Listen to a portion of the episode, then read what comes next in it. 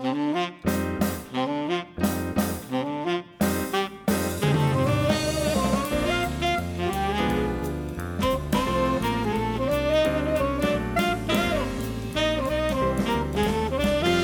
all you lovely listeners. This is episode 435 of Conversation Street, the week of the 7th to the 11th of September.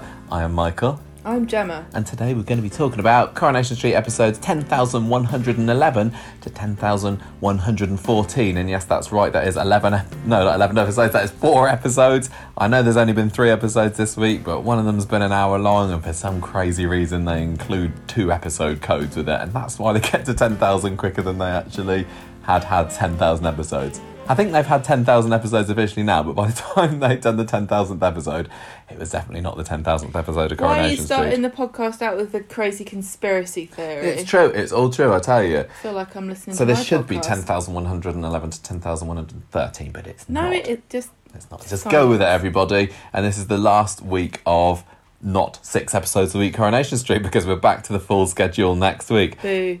Mixed opinions on that still. I'm still kind of looking forward to it, but I tell you what. I tell you what, if next week is full of six episodes that are as good as what we got this week, it's going to be a pretty good watch. But I'm we'll get to that. We'll get to that in a little bit. Gemma's tired. I'm. I'm don't know what I'm running on because we've both been back to work this week. You you just come off furlough this week, hadn't you? No, last week. Oh yeah, you were. It was last week, wasn't it? Why are you tired this week?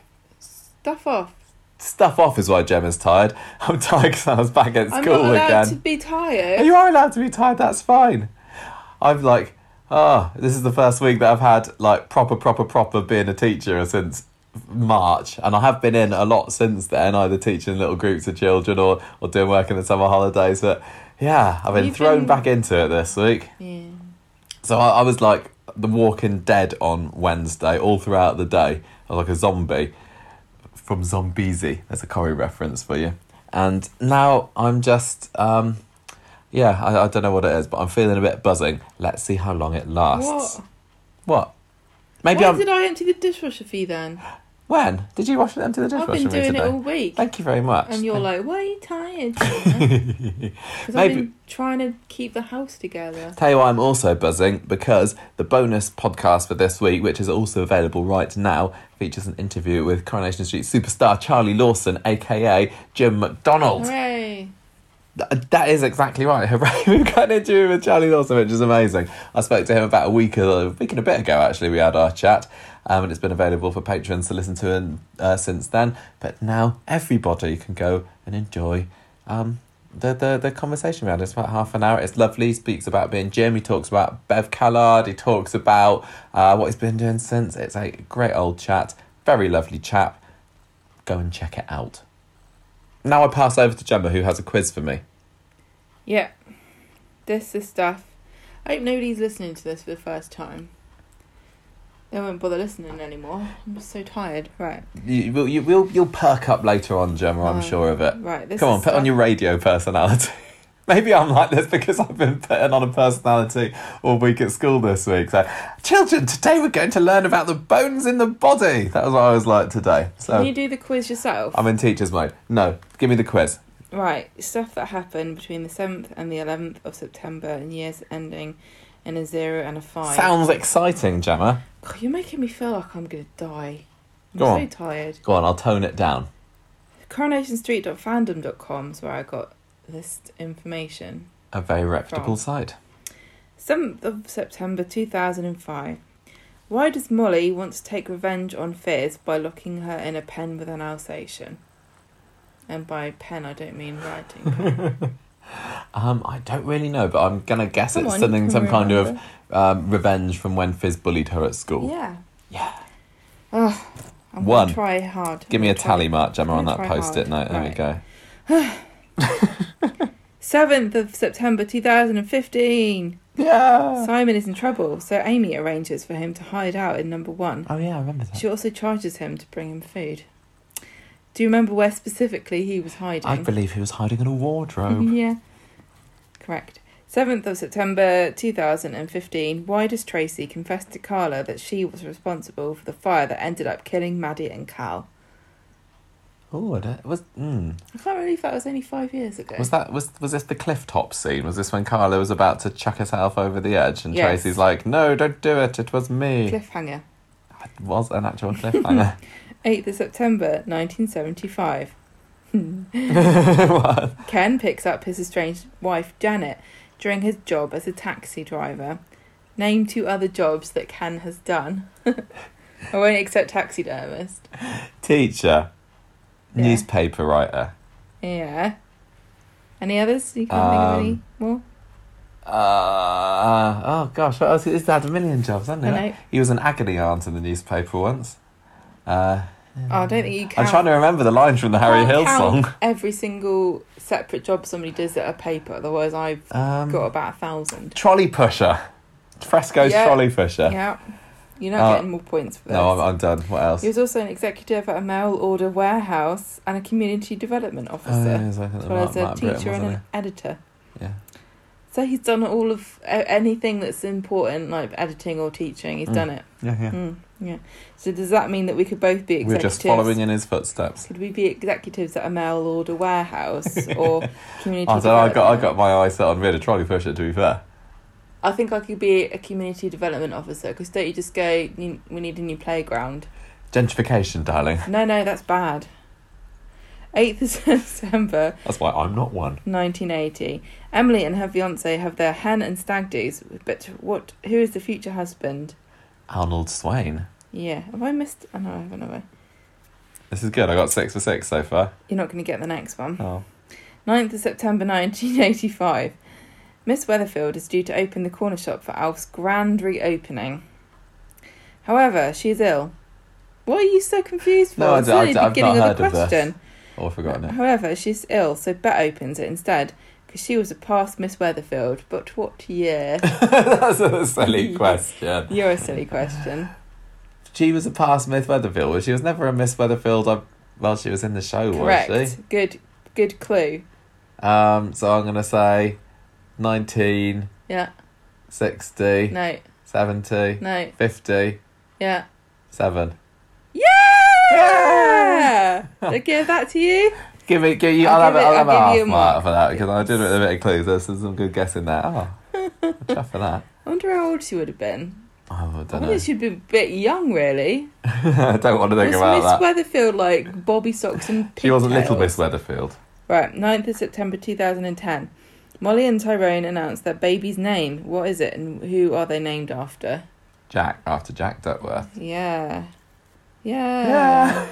Go on, you've been doing well. You keeping up that, Uh. that energy. 10th of September 2010.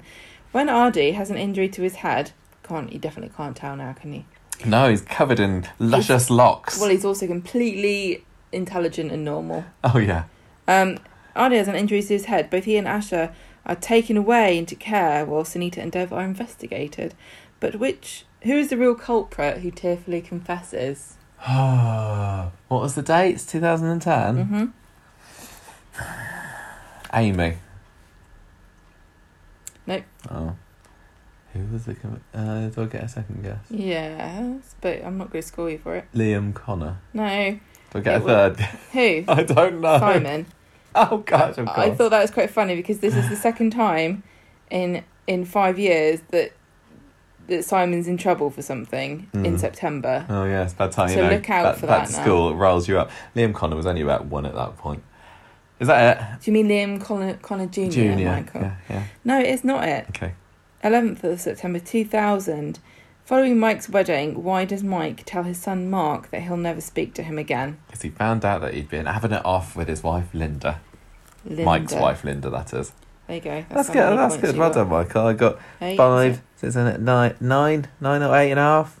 I only got, I only got one completely wrong. That's the most important. You only thing. got one completely wrong. That's pretty good. I'll, I'll take that. Right, on to Gemma's pink book. And I did make sure that before we started recording this, she had the questions ready to go so she wasn't thumbing them around Shut up. for 10 seconds. So Shut up. Hit me with them. This is from Coronation Street Official Magazine 150 Questions and Answers booklet. This is the penultimate week, everybody, on this. If you're just saying shut up and get to street talk, and or birthdays, I don't know what you look forward to more. This is the second to last time. we'll Everybody it. loves the birthdays the most. Right. Who gave Gail away when she married Brian in 1979? Oh, we just watched this. Who gave Gail away? Oh, I didn't remember that. Gosh, I really don't remember. Alf? No. Mike. Why would What Mike do nickname did Myra Booth give her husband?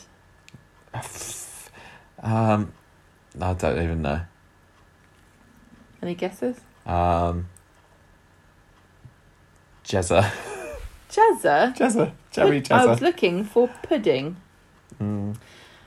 Who returned to the street for Val's funeral and Emily's wedding? Oh my gosh. This Um, is very ambitious. Val's funeral. Yeah. Um, I'm going to say it could possibly be Beattie Tatlock.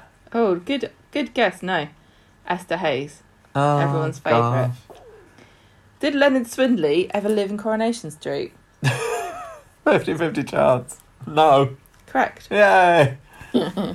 How much money did Deirdre lend to Phil Jennings? These What these definitely get harder as really, the book really goes on. obscure questions. You think I've got? I asked you questions. This is like this is early nineties. What would have been a thirty pounds? Two hundred quid. Oh, Who worked as a rep for Charm Cosmetics? um, Steph Barnes. What? Think about it. No, she worked behind the perfume counter. There was no, no rep. a rep. Derek. No, Norris? no, This is before Norris. No, what for Charm Cosmetics? I don't know. Would you Men buy- can. Makeup off Norris. Good point. Not even in the in the nineties when he had or a. Derek. Oh, go on then. Who? Come on, Elsie. Elsie. See, I was nearly going to ask you a question about that because she. I'm this glad is you around didn't. the time of year that she had to start working for Charm Cosmetics because Alan Howard, her husband, was um, bankrupt. Remember? Yeah. No, you don't remember.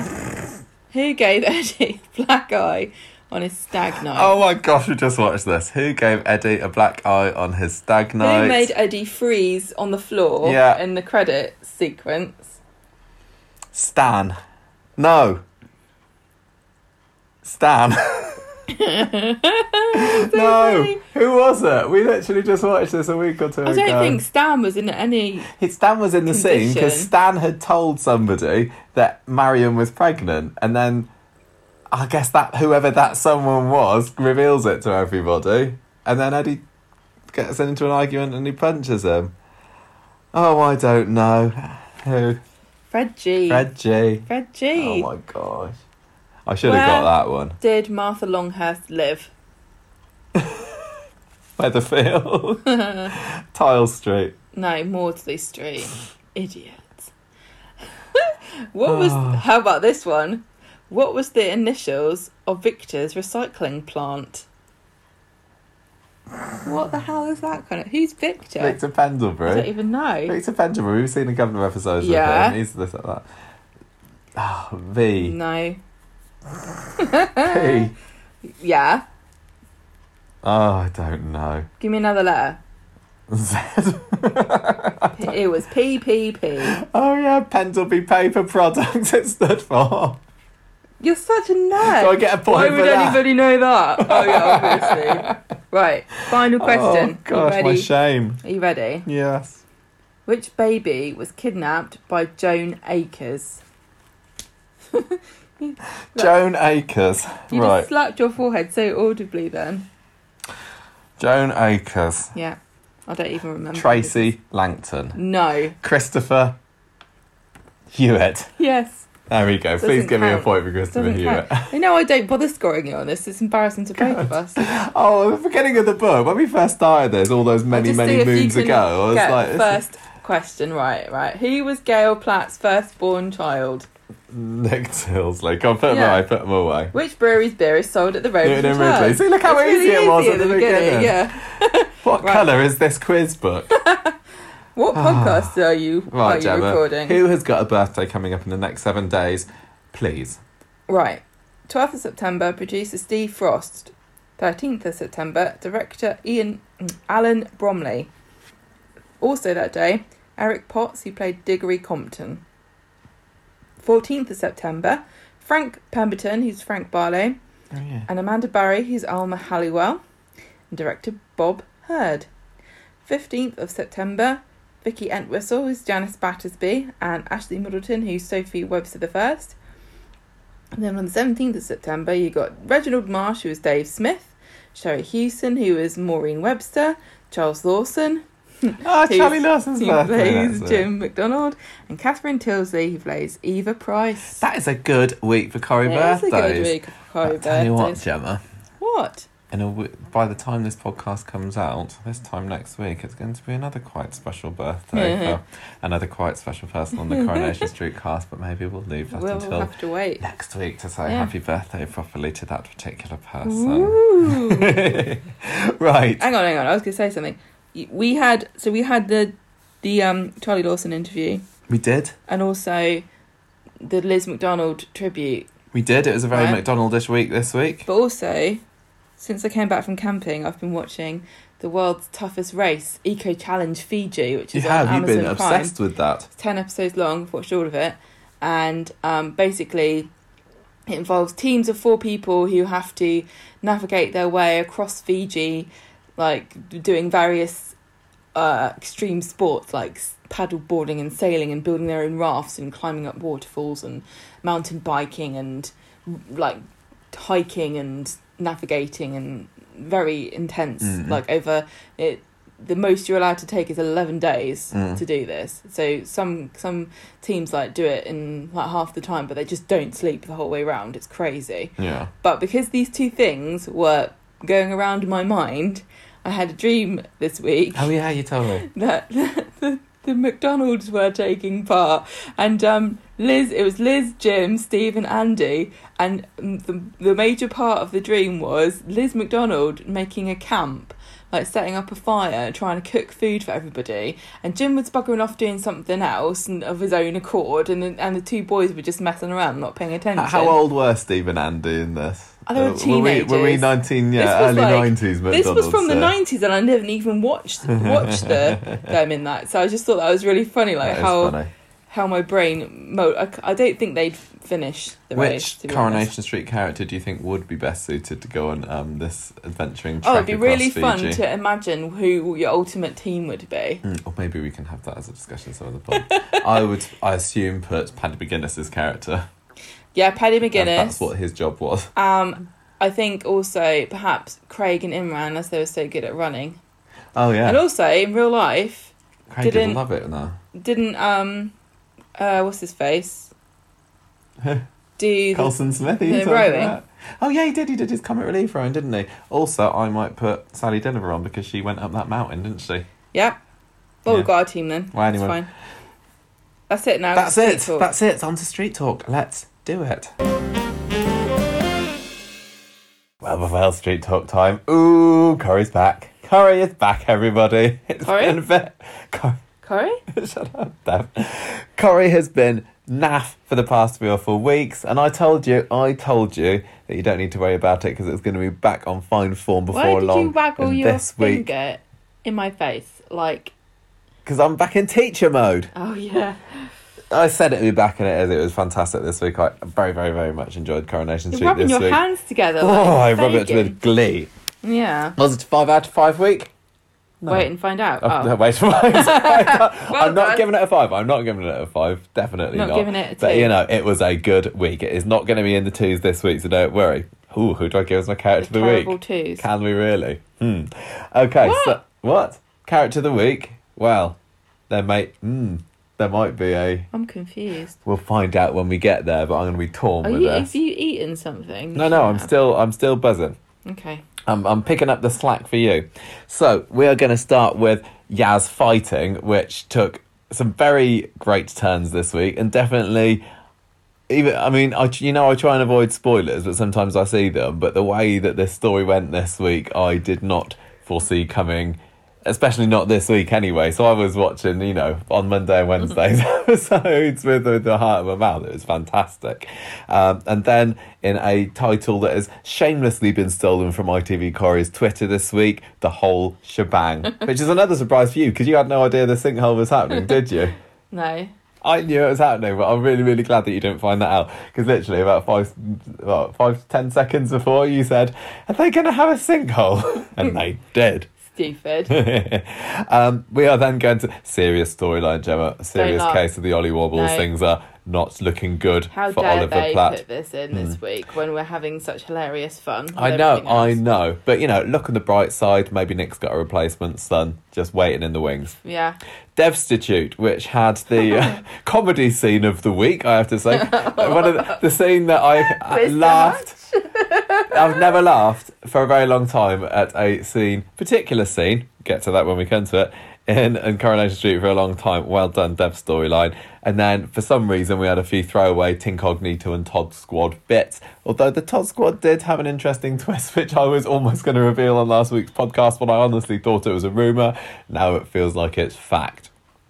So Wow, what an intriguing introduction to this week's Coronation Street. I know if you listen to this and you haven't watched Coronation Street yet, I First of I all, what are heartily you doing? I heartily recommend that you go and watch it first. No, don't. because I don't want to spoil the surprises for you. No, listen to us. You don't need to watch Coronation Street anymore. We'll do it for We'll you. And we'll let you know what you think of it.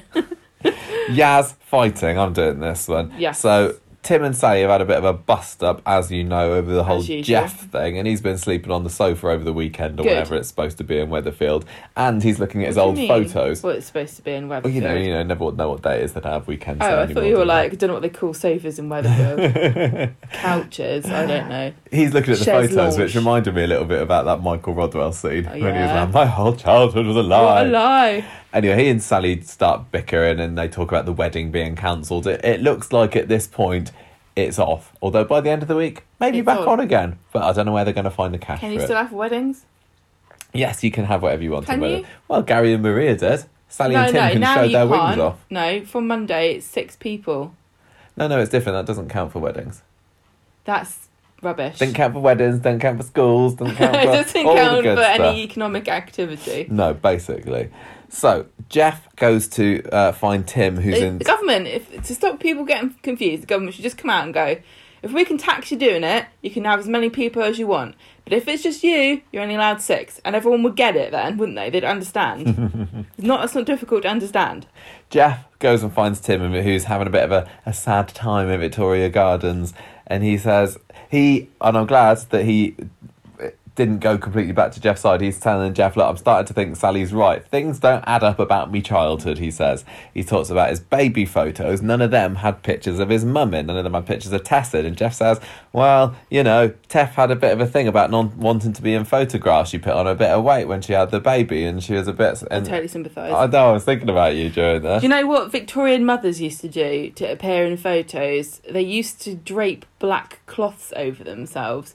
So quite often you'd see Over their heads? Yes. Not like a like a parrot in a cage that Yeah. you want to put to sleep. Quite often you'll well not quite often, but if you look at some pictures of Victorian children, there will be a very conspicuous human figure sitting underneath a big black sheet with a baby on their lap. Interesting. Tess could have done that. Also, pro- uh, also a feature of Nina's family photo album, I assume. Nina would love that. Nina's probably got a whole book of pictures of like that. Actually, it's it's like you know those photos and the others. That, they- yeah, that, they, um, well, yeah, Nicole that's another film. famous thing Pho- that they used to do. people. Yeah, and you can always tell the dead person in a picture because it took so long to take a photograph back in the day Yeah. that the people who weren't dead were a bit blurry. And the only one that was, the only ones that were perfectly still were the dead people. Ah. So all the pictures of the corpses are crisp and clear, and everyone else is blurry. Like they're the ghosts. Oh my gosh, we're only on the second scene at the moment. We're already talking politics and Victorian photography technique. um, yeah, so Tess didn't want to be in photos, according to Jeff. Obviously, we know it's because it was Philippa that took the photos.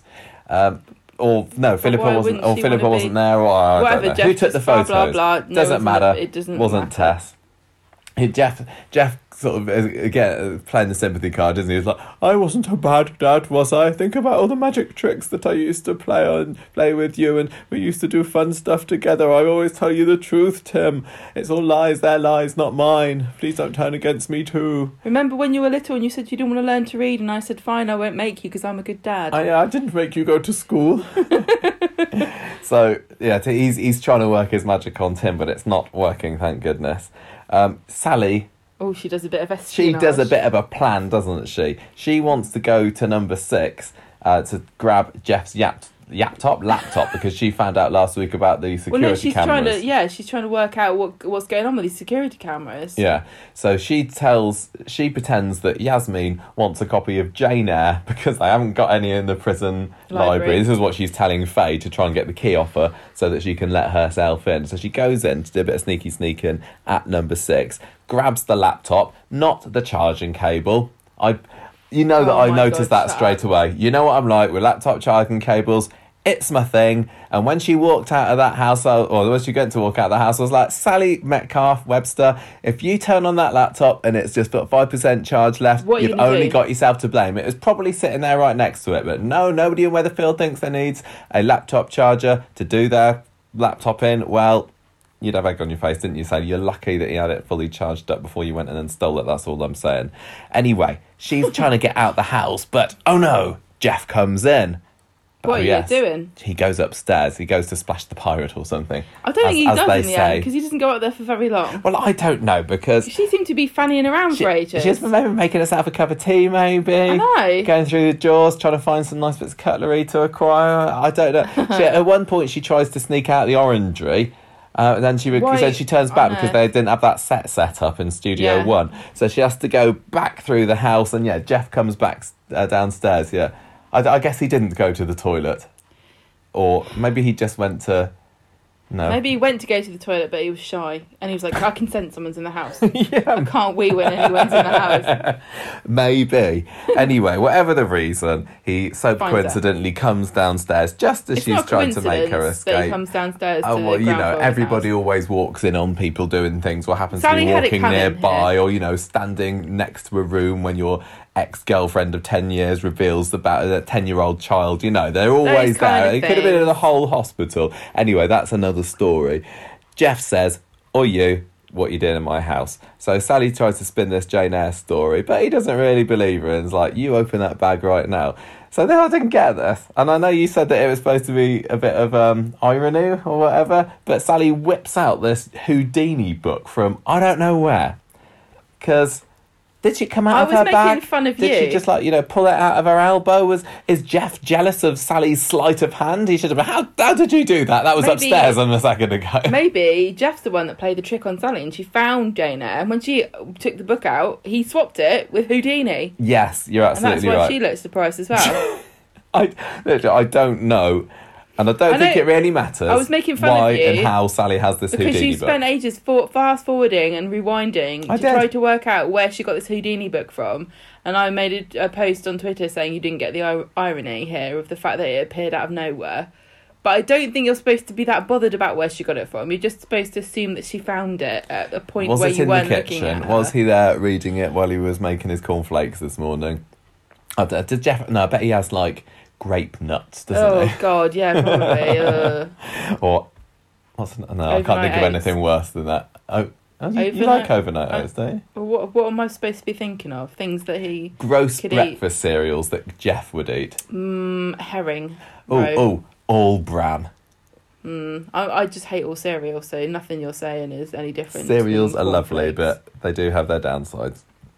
Um, or any- grape nuts. Yes, I said grape nuts. Yeah, that's well, well, that's what we had. You know what, listeners, What? everybody. When we went, I was sidetracked again. You know, my great auntie Belle died this year, and we went round her house to clear it Oh, out. yeah. In the larder, in the kitchen, there was like packets and packets of grape nuts there. That is proper old person It's food right there. to tell, right? If you don't know what grape nuts are, then They're you're lucky. They're neither grapey nor nutty. American, aren't they? Oh yeah, yeah, might be right. It's difficult to know when somebody has vast quantity of, of a particular food. Is it because they love it, or is it because they hate it?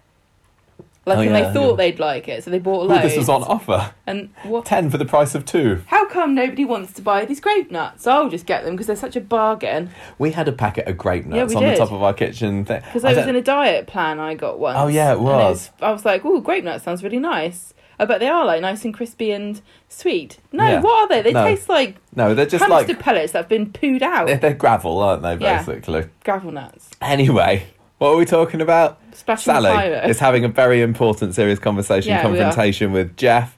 She says, "I couldn't find the uh, the Jane Eyre book that I wanted, but I found this Houdini book And instead." and he's like, "Oi, that's mine. She trying to make her escape or something?" Uh huh. he he won't let her go, and Sally stands her ground defiantly. But then when Je- Jeff kind of comes at her to get the book off her, and she jumps. She's clearly spooked by him. She's she's stood her ground for so long in this story, hasn't she? But Yeah. she at that well, she moment knows fears he could still mess her up. he totally could. I mean, what's happened to Elaine at the I know moment? that we she's still been don't to know. but she all she did was teach people yoga. Yeah, but she, she might have learned, she might have learned a few shanking tricks. If she can produce a Houdini book from out of thin air, then you never know. A toothbrush with a sharpened somebody. end, you probably got them stashed in her socks or something. Can't you kill someone with a book? Don't you shove it in their nose? Give them a really nasty paper you whack cut. them in the nose with it, and then the, the shards of bone go in their brain, and they die. Ah, if only Coronation Street had an after hours edition. If only they had me on the writing team, I'd say, "Listen, can we can we end the story here with Sally What just murdering Jeff with a book about Houdini?" What would be good is if you could have like two versions of the same episode where roughly the same stuff happens, but one's shown at half past seven and the other one's shown at nine o'clock or half past nine. and out. that one is the fully uncensored version where they're the characters saying what they want to say. There's no flip-ins for Steve McDonald. oh and my yeah, god, can you imagine? I'd love that. That'd be quite fun for them to do. That's an idea for Coronation Street for the 60th anniversary. Anyway, Sally says, Sally "Are you says, threatening "You threatening me?" and he says, "Yes, I am." Oh no, and and that's the cliffhanger. That is the cliffhanger on Monday's episode. Like, oh, that was good. Oh, is he gonna murder Wednesday, her? even better. Sally escapes. Um, doesn't take her too long. She kind of throws the Well, I mean, the thing is, she's like, uh, we're like magnets now, opposite ends of magnets. If I move forward, you are legally obliged, thanks to help the health and safety working conditions of Coronation Street and ITV, to take one step backwards. That's so true. you can't stop me from she should have used escaping. her powers of social distancing. Powers of r- social repellentness. Yes.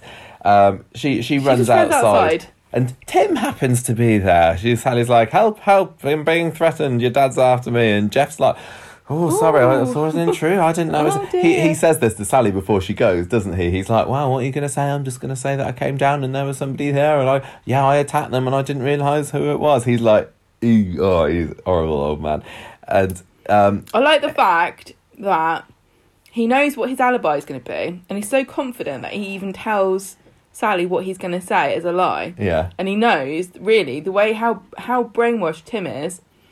He really is in no danger of him not being believed at the moment. Yeah, but Tim had been telling know. him previous episode, mere hours before. I'm, I'm Goes to show starting. though how how thing is he's got every reason to be confident that this would work because of how many years he's manipulated everybody, Mm. not just Yeah, He's got a good track record, hasn't Yeah. he? So anyway, Tim whisks Sally inside where he, where she tells him exactly what happened. He he really doesn't See? believe her. Yeah, yeah, see? you're right. She doesn't. He doesn't, does he? And that's when she pulls out his uh, Jeff's laptop. Uh, and she's like, oh, I'm fine. Now we're going to find something. We're going to find camera footage. We're going to find threatening emails to Elaine. Um, now, if only we could guess what Jeff's password Um, is. we've got to do it in the three eternal, attempts. yeah, I know the eternal soap problem. If you're going to guess someone's password, you're not going to get it on the first time. You're not going to get it on the second time. But third time's a charm. So, big question is, what should we put the first and the second time? It doesn't matter for the I- first and the second time because it won't be that. Exactly, it doesn't matter. I can't remember what she actually does put for the first time, but the second time she tries the Great Magnifico, which makes sense. But no, Tim says, "What about the Great Magnifico 2? It works. Imagine, They're imagine. in. I, I mean, it's not quite so bad as the um, Rick Neelan Weatherfield County date that it was Oh, set up for yeah. football team, and that's what his password is to get into a safe full of cash. But I don't know, it seems pretty bad. Jeff needs to have lessons on secure passwords, especially if you're hiding criminal stuff in there. Honestly, if I was going to try and guess what, what Jeff's password is, it would be variations of Jeff is the best. Like, Jeff is the best one. Jeff is the best 99. Jeff is the best 111. Yeah, do you think that Jeff actually forgot at one time and they had to reset his password? Like, oh yeah, it was. It was Great Magnifico. It's going to fit Great Magnifico too. See, uh, You see can't what have the same password. See what I you don't get have. about this is when Yasmin was looking over Jeff's shoulder that one time to see him put in his password in. When she saw that he put in Great Magnifico, she didn't go, Jeff, let me tell you about internet security and e-safety. or was that maybe he's changed it since then? I don't know. But it was a bit silly. But I think we're used to that watching. It doesn't matter. Street. It's see, I, w- I want them to do a joke where they get in on the second attempt because it'd be quite funny. And then somebody says, "Oh, oh, I didn't. It I was thought just we'd have to have password. three password one. I thought we'd have to have three attempts. Anyway, they can't find anything. She she's gone through it. She's gone through uh, emails. She's gone through camera footage, and it's all he's, he's deleted all evidence, or has he? Well, they need a hacker. They, they, yeah, and, and lead hacker Faye because she's a kid. She knows I all know about to things use like computers. this. Like she's got an ICT GCSE or something. I tell you what, She's got an idea. Sally and Tim are the sort of people who that fantastic scene in the IT crowd where um, they give Jen the internet. That would totally work on Tim and Sally, wouldn't it? I think The box you're with a flashing light on the top, and I it's the you're right. internet. You've got to be careful. Yeah. So Faye. Oh yeah. Meanwhile, meanwhile, everybody. Oh, this was a good scene. This is a good scene. Jeff comes home. Yeah. And he no no he's at home, isn't he? He's reading He's the like, newspaper and he's "What? like, oh what should I do? Oh I Time know. to email one of my prostitutes. I thought he was going to do something worse than that. He's like, so he turns to page three of the newspaper and goes, oh yeah, they don't do that anymore. No. What should I do? It's not like the Internet. good old days. anyway, whatever whatever reason Jeff may have for going online, he goes over to his little understairs nook and it's gone. It's not there anymore. the look on his face Oh no! when, he, when, he, when that it was sinks really good, into him really what happened. He had so many great reactions Yeah, on Wednesdays was- when yeah. he realises it's all unraveling. Brilliant stuff. He just is like frozen. Yeah. So meanwhile, next door, Faye has reinstalled the camera app, but there's no footage. What do you know? Uh, and No, I thought that was quite clever. what? She's like, "Oh, I've reinstalled the camera app to see if there's any footage because he uninstalled it." I thought, "Oh, I didn't even think they'd think I wouldn't have thought of that. That's quite good, but there's no footage." I wouldn't have thought that if you reinstalled the application that it would make No, I know, but at appear. least she tried. At least she, she's only 18, bless her. They do everything on What the hell are iPads these days. The fact that she knows how to work a PC is good enough. So, Sally says. The fact that she called it an app, though, I know, I know. it's not an app; it's a program. Wait, maybe he's got. um I don't know. Are there any ones that have an apps underneath? I don't know. No, but it's an app. Yeah, an app It- is an application, isn't it? But it's, Yeah, it's a program. generally okay. Yeah. I'm telling you the terminology You're right. for phones is apps and on computers. It is a it's dot a program. exe. It's an executable file. Faye, you idiot. Yes, Faye. anyway, Sally says, "What about his photos folder?" Oh, And you Sally, thought that they might have numbskull. thought to look in that before because she could have thought maybe there's photos of him being nasty to Yasmin. But never mind, I don't mind that. She and and Faye says, "No, that's just going to be stuff." It, it, it's a photo where his phone uploads stuff to the cloud, then it gets automatically downloaded onto the laptop, isn't it? Yes, I don't really understand how any of this works because I don't have this. technology. I think uh, no, I think it's easy to set up if you want it to, if you've got enough data or whatever. Anyway, Anyway, what shut up. they find in here is that time when he threatened Yasmin and filmed her on the camera, and everyone had forgotten about that, hadn't you? We hadn't forgotten about that, No, but I didn't expect it to come out this way. So what much he? How? that. So what? So he filmed Yasmin. no, I know that. It was then just left on his phone. Yeah. His phone automatically uploaded it to the cloud. so why the cloud didn't Sally autom- find this earlier? Why? Because she didn't look in the photos album earlier. But it was her idea to look in the photos album. That's what I. Well, she, she, It it, doesn't came really to her later. It doesn't matter.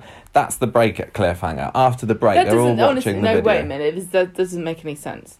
It doesn't make any sense because if you're looking for photos, if you were looking for video footage of somebody from a camera, you would look in the video and and photos.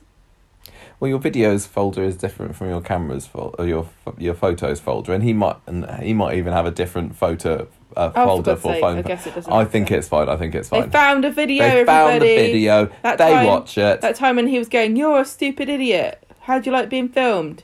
yeah, and she says, "Oh, I only like it when I get awards." um, it was yeah, it was after the Magic Box episode, wasn't it? And Yeah. he's he's been uh, filmed jiggling it on the script on stage. I wanna know, Tim uploads that to the internet, and he's like, "I don't like being on screen. How do you like being on screen?" yeah. I want to know: Was there a bet in the writing room to find out how many times they could make the actor say "Jiggle it, Jeff" in a non-comical Yeah. manner? I'm gonna miss jiggle it. Jeff, once this is all over. Because when they see it, um, I think it's Sally goes, "This was right after Jiggle it, Jeff." yes, I does, hope that, that I hope that there were like people just watching today's uh, Wednesdays for the first time, and with their family, and having to look at their grandma and go, "Grandma, what is? Can you explain to me what is Jiggle it, Jeff?" I I think you know if I, I don't want Jeff to die after this story. I've said that all along, and I stand by it. But if they do, and he's in his coffin and he's going through the the the gates, no, What? No, mouth the- of hell, yes teeth. it's in David Platt's If he's going to go and get his incineration done, he needs to get his coffin stuck and they need to jiggle it to push him through, like Right. they did with Fred Elliott. Was it Fred Elliott who was, whose coffin was too fat to go through? I think so. I think the best thing would be is at the end of it, we see Jeff has a funeral, and the only person who attends is Tim, and he walks out and discusses halfway through, and then we see the vicar standing next to the grave, and on the grave it just says "Jiggle it, Jeff," with the, with the date. Oh gosh, yes, that would be brilliant, wouldn't it? That would be good. That'd be good. Although lowering the coffin down into the ground as well, it could be a little. The hole could be a little bit too small, and the vicar just has just jiggle it or something. But yeah, that I that'd be good. That'd be acceptable if he died, but I still don't think he should die yet. No, I don't think he should die. But I mean, he's he's you know he, He's what? even if he doesn't die now, he could die at some point in the future. he might be immortal. We don't know. So I think Sally's going to be in it forever There's anyway. no proof either way yet. Where were we? They've Um, watched the video. Faye, Faye's there. She's she's the one that's in front of the, the, the laptop, isn't she? They're all very nicely socially distanced awkward. And I just have to point out, of all the things they could have found on an old man's laptop, he's, his wife has been in prison for a while, this was probably the least embarrassing thing. That's and they true. all look That's true. aghast. They really were asking for trouble, delving into his photo and video files. Um, God knows what else he's got on there. Yeah, he's got it more more safely hidden. um, he yeah. So Faye's just like. Oh, this no. is yeah. She, she's horrible. She's like this is this is so cruel. She said Yeah. straight away. She she doesn't falter, does she? She knows that that's wrong. And Sally says, well, "Look, it's obvious. that Yasmin was terrified. Tim's just standing there in shock. I thought that Joe Duttine was great on Wednesday's episode uh, and, and Mondays. To be fair, I If you're a Tim fan, this would have been vindication for you. Like, absolutely yes, finally, hooray! Tim's Yeah. in on it now. because because lots of lapsed Tim fans have ha, had been saying he's not as good as he used to be. What on earth are the writers doing for Tim? But this this was Tim's moment to shine on Wednesday, and he, oh, it's awful for him because he's like, "This is my fault. I'm the one that posted Jiglet Jeff on the internet." Sally's like, "No, no, it's not your fault. You you, you weren't to know.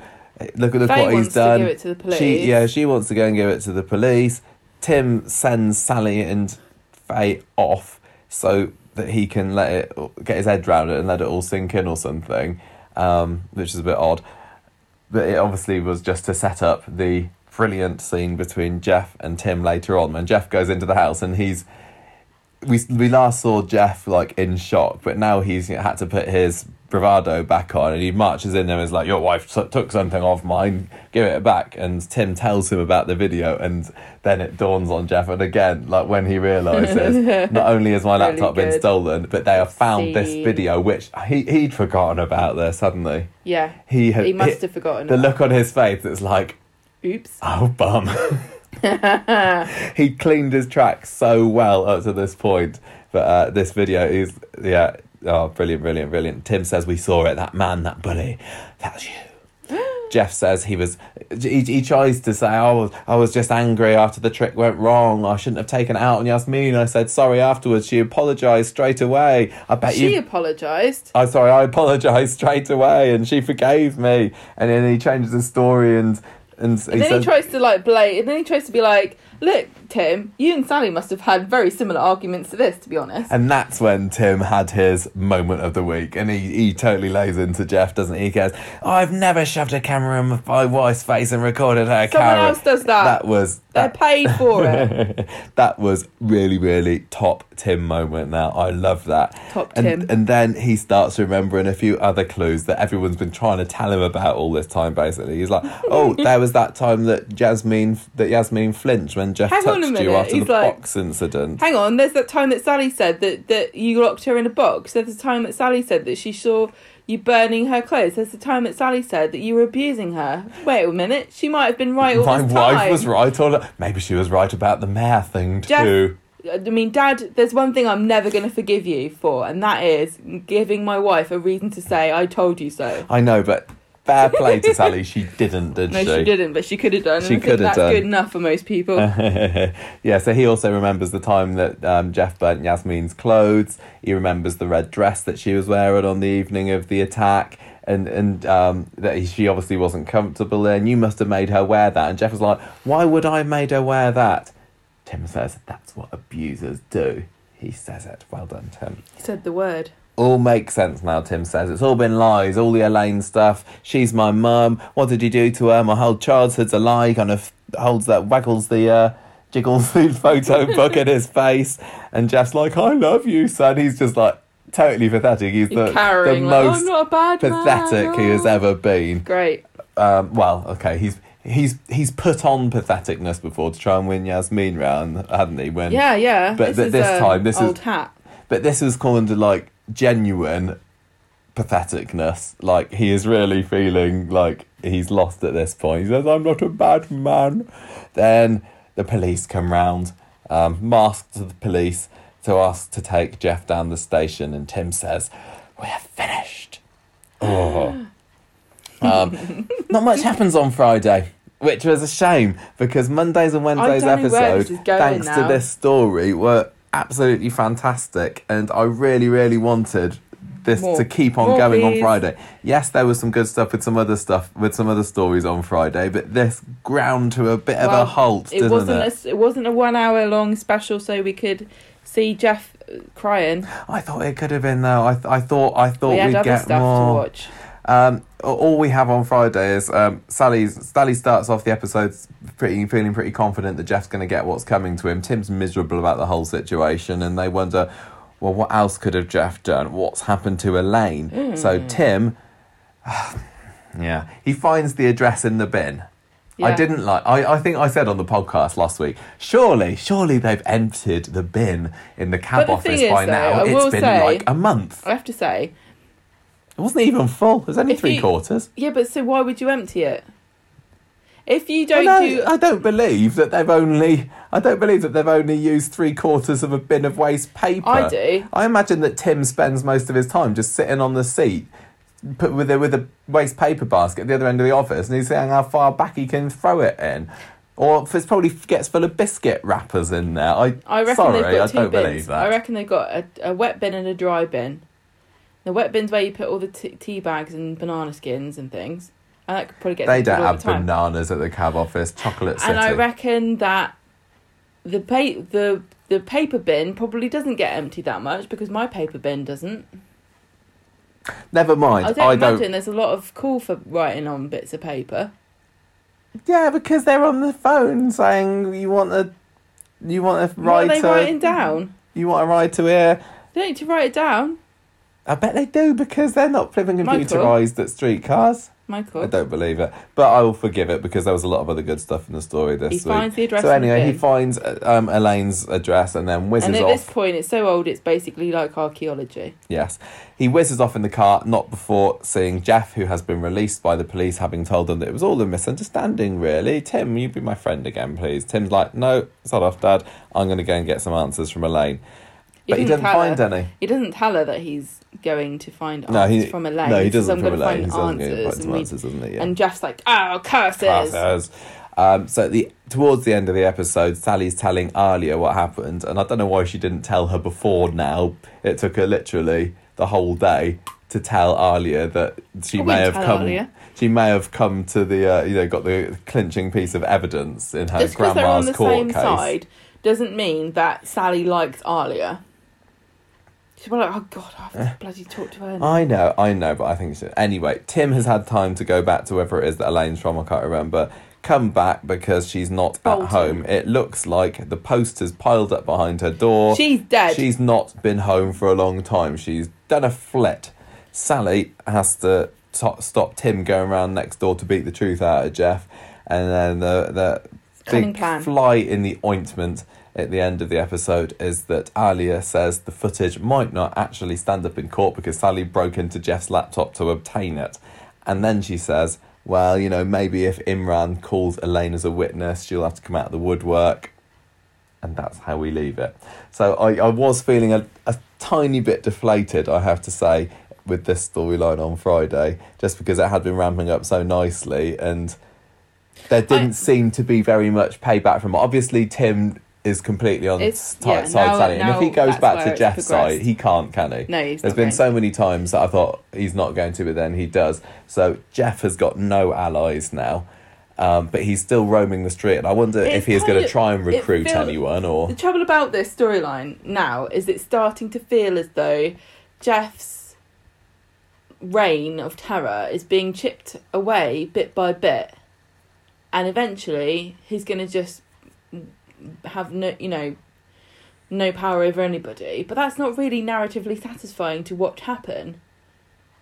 Uh, What would you rather then? Well, I want a big confrontation and some kind of fiery kind of shouting and shocks and revelations, and then something definitive that that sort of Jeff can't get out of it. Now he's in prison or he's being punished in some manner for Mm. what has happened. All all that's happened with the story is that bit by bit by bit, by death by a thousand cuts, Jeff has had his, you know, his power taken away from him and his allies removed one by one, which, you know, like you say, it's disappointing at the end of this week because even though we had this big powerful scene with Tim saying to Jeff, you know, uh, you're, uh, I I don't, you know, you're Mm. not my dad anymore or whatever.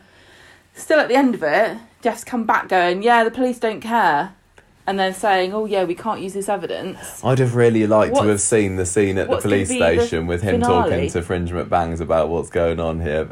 Did We've got to have a court case now. I guess that's where, where the ending is going to come. that's where it's going to happen. But the thing it? is, though, my point, though, is all that can happen at this court case is Jeff gets found to be an evil abuser, and we've already kind of seen that happen. I, I, I still stand by the theory, and I and I, I don't know I've no, I don't know whether she's going to turn up next week or not. I still stand by the theory that um, Elaine is going to make a last I minute that's the appearance at the court, like you know Kirsty did at Tyrone's case, and she's like, "It's me. I've been in hiding all this time because I was scared of him, but then I heard the court case was going, and so I thought I'd better show up because I'd kill, I'd hate not, myself but you see what I I mean? didn't." It's just not as I know, I know. They've got to stick the landing. I really, really yeah, hope they're really do because this story has been plodding the last month or so, hasn't it? And and it kind of had to. We know that they had to change this story. We know they've had to push the end date of it backwards because of COVID, but it's not been working so well over the last couple of weeks. It's just felt like it's on rinse and repeat. But this week, it's like brilliant, and and I wonder whether what we saw this week, surely it must have, it must have been going to have happened. I finally got my tense wrong there. That th- this this phone evidence, they didn't make this up because of COVID. I, I wonder whether like if the court case had been when it was originally, I think supposed to be back in, you know, May June or whenever it was supposed to be, whether during the trial this evidence would have come up, and then I don't know. I think it's also a bit weird. I guess this is true, but it does seem a bit weird that, like, I know the police can't just break into your house and take evidence and it's illegal, but I didn't think that other people, like, because what happens Mm. if. So, what if a burglar broke into Jeff's house and stole the laptop and then found that evidence? They wouldn't be able to use it. So, how, how here's an example. Say Jeff was murdering the escorts, right, and Yeah. he had murder videos on his laptop and and a burglar broke in and found these murder videos and took the police. Would the police go, "Sorry, you stole the laptop, so really you're the criminal here, not him. You have to give Mm. it back." well, I trust Imran. That's all I'm saying. Well, I, you know, I, I, I get that's probably the case because obviously there's a lot of grey areas and people stealing evidence. It just seems a bit odd that. I guess I'll just say it may not stand up in court, but I don't know. Yeah, I Just suppose seems if, like if you're a criminal and you get evidence, just uh, you just leave it out for somebody to find. If you if you're worried that somebody might find it, just, Yeah, so- just yeah, leave but- your door unlocked, and maybe somebody might stroll in and find it, and then it's inadmissible. That's true. Yeah, Mm. yeah. Um, And what if oh, you? on. what if somebody doesn't steal it, but you said you, that they had stolen it? Can you get out of it then? Like, no, they stole my murder videos, and they're like, no, you gave them to me down the pub. you said, do you want to see something cool? And I said, yeah. Um, well, what? what uh, oh, well, I don't know. We've already we've already um firmly established in this podcast that we are truly ignorant when it comes to law and Yes. and how things um, work. please, could our legal advisor listener No. write in and tell us? Long may it continue. I don't want to know this stuff. I, I want to be ignorant. I believe what the they say. Of my life. I believe it. Um, Sometimes knowing too much can be a burden on viewers of Coronation Street, yes. as we know. definitely. so, um, yeah, what what did you think then of the twist about how they found the video? I thought it was a bit too convoluted. Honestly, it was like I th- I expected it to be clunky, and it was. There's not really any I didn't mind it. I I, I think the best way that anyone ever found evidence of something on Coronation Street was that time when um, is it Aidan's TV was connected to his phone and then his text messages came off on the screen. Oh yeah, that was great. And and there's a funny thing that happened in in our house where if I ask she who should not be named, who belongs to Amazon, who has ears everywhere, to remind me to do something at some point, she reminds everybody who's connected to it on the phone. So you get reminders on your phone Yeah. of stuff that I'm dinner doing. in the oven. Yeah. so that could be that's a good. Oh, Um, there you go for the yeah, future. come up on the Uh, I didn't mind it. I thought the password thing was silly, but it's like okay, they do that on Coronation Street. Also, can I just But say, I, did- don't think that most places don't have three and you're out. Not everyone's like that. Some of them are different. Yeah, no, I mean, look, we But said Sally got it on the third it's try, always but the third go. we Sally might have been trying a lot more. We didn't see a lot more, did we? We saw her typing in three, and it was the third one, and the, and the scene cut. So she might have been she might have been trying loads. Honestly, No, Um, I think it said three attempts. Doesn't matter. oh, it, doesn't matter. It doesn't. Why we? It we, doesn't we get matter. hung up What on are you the smallest about? thing. No, I didn't. I didn't mind. and I quite liked and was satisfied by the way that they found that video because we hadn't forgotten it. I think probably a lot of um, non obsessive Coronation Street viewers, let's call them, might have forgotten about the video, but we've been talking about it, haven't we? Maybe not for a long time. And I, when they went onto the laptop, when I saw preview pictures of Faye looking on the laptop, I yeah, assumed. Stop burping. So, sorry, I assumed that they would, like we, I think we said last week, that they're going to go in and find it in the recycle bin or something. The, Yeah, the, that's what the I actual thought. footage of the attack. Maybe I'm just annoyed that I didn't not in think- the recycle bin. I didn't think they would find that other footage. I kicked myself that that, uh, that they didn't, but we saw it, the footage was on the phone, wasn't it? But it, to me, it makes perfect sense that he might have set something up to automatically sync, so his phone uh, cam uh, uh, Blah, blah, videos blah, and yeah. files gone to his laptop. I thought it was absolutely fine. I, I I thought that was a neat twist. Gemma, were you What? cheering Tim on this week? No. Admit it. No, I wasn't. What? Why? He was so good. No. Why?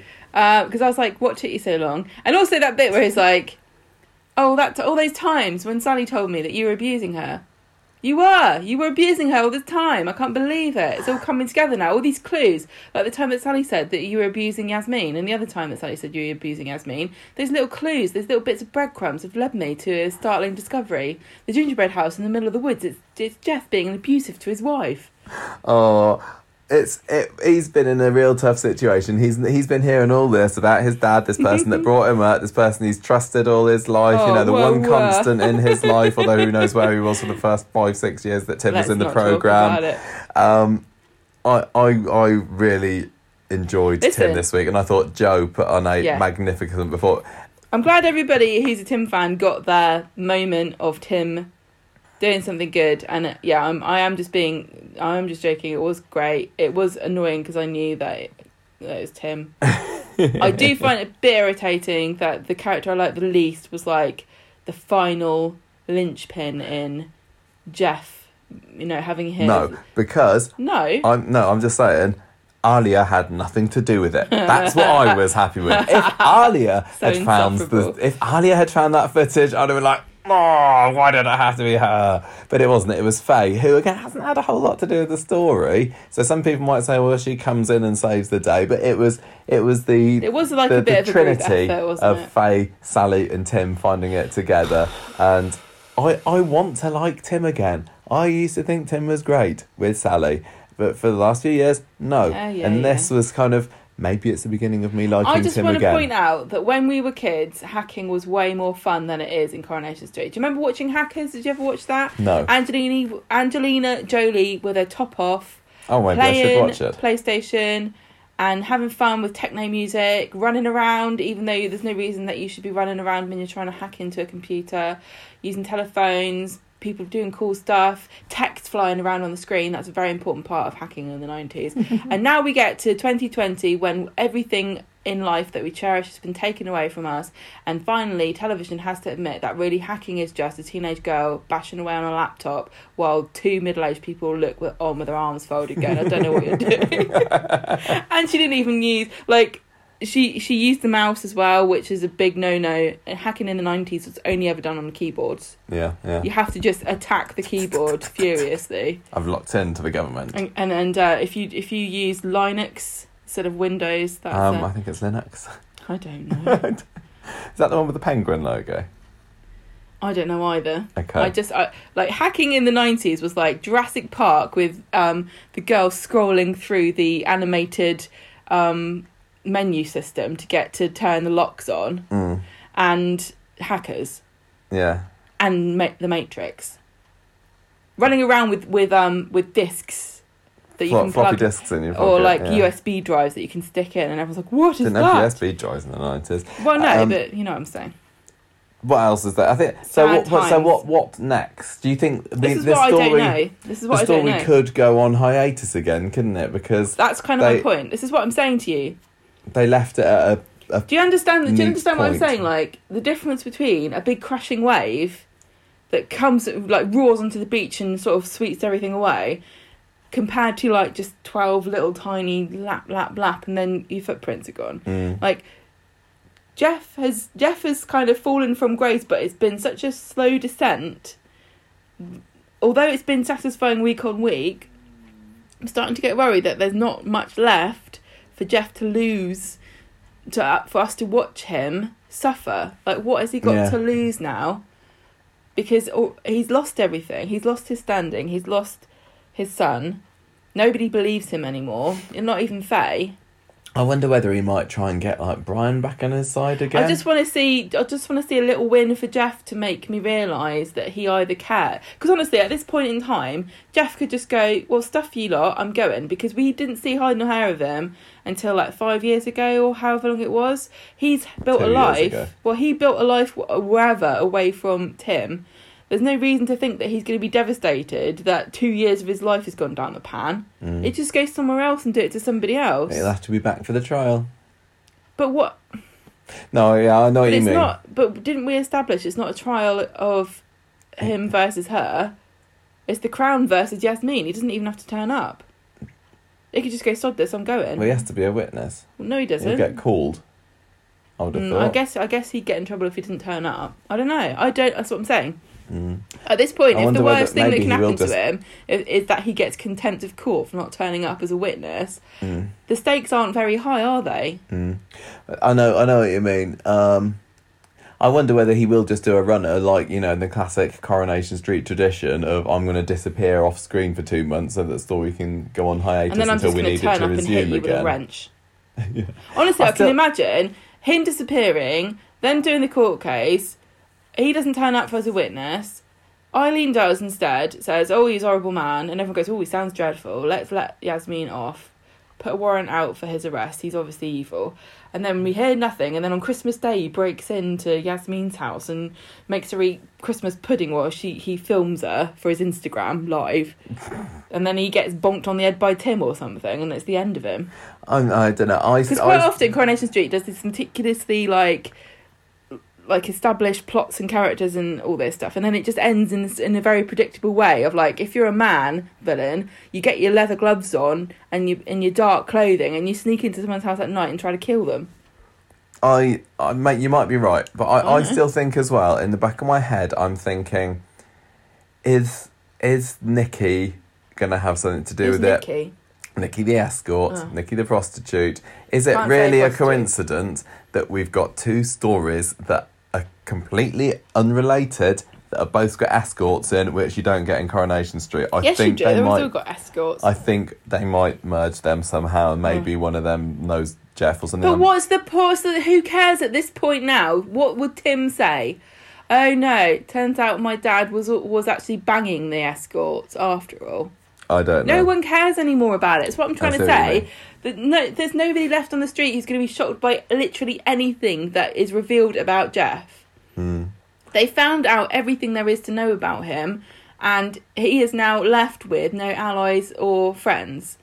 And and still the story's continued, and he hasn't been defeated. So you know, it's like it's like a story where the dragon gets his hoard taken off him, and somebody puts a fire extinguisher in his mouth, but he's still sitting in a mountain. I don't know. Who, I at this point, who cares? He can stay there all he wants. I think, or it's still possible that Corrie might pull something out of their magic hat because and up until realise, up to recently, we didn't even realise that um, Elaine was a thing, and that was a nice little No, but I don't like. Yeah, but I don't like things like that where you've been watching a story for like two years, like you say, and then it, and then at the very end, it's like, oh yeah, and also this happened, and Mm. you didn't know about it because it didn't actually happen until five minutes before we thought of it.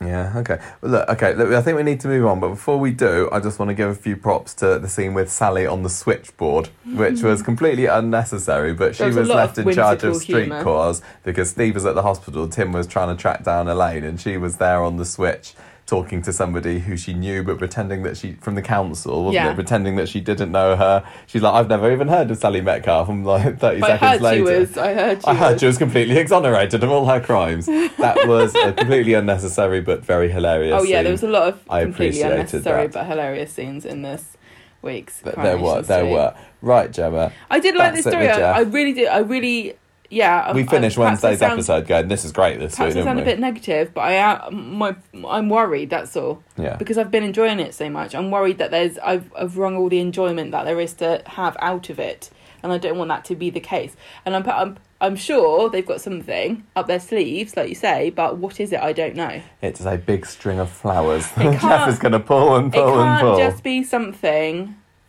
that is new that we didn't know No. before. Uh, no, okay, yeah. That's I what I'm agree. saying. Like, it goes, yes, it's me, Elaine, but also, I want to do you an- know that I had a twin sister that he murdered? Mm. I'd Like, like there to be an of course moment, but the, the mo- Yeah, yeah, what I that's what felt when they discovered that photo on the laptop was like, yes, that does make sense. That could happen, and I didn't, but I didn't think of it myself. I want it to be that.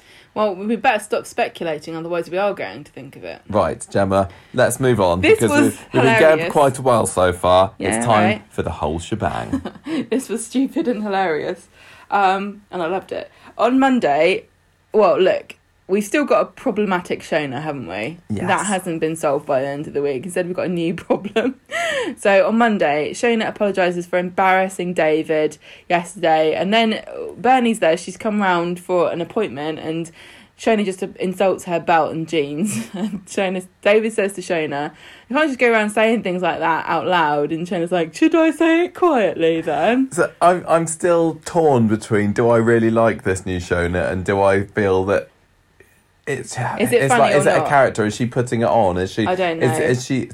Yeah, but but there's moments like that when she said, "Should I just say it quietly?" Then that was brilliant, and then also the the bit in the next scene when Bernie comes out of the um Oh, this was great. so yeah, was so Bernie comes out because a drink's been spilled over her, and she's shouting at David, who's trying to appease her, but Shona's peering at her through the blinds with the She's like she's the living her best, best life. grin. She's so happy. She's absolutely ecstatic. Shona's got a lovely smile, but that that that lovely big grin on Da- it was. David's I trying to loved- tell fantastic. Shona you can't laugh at things like that. and It doesn't matter how annoying they are.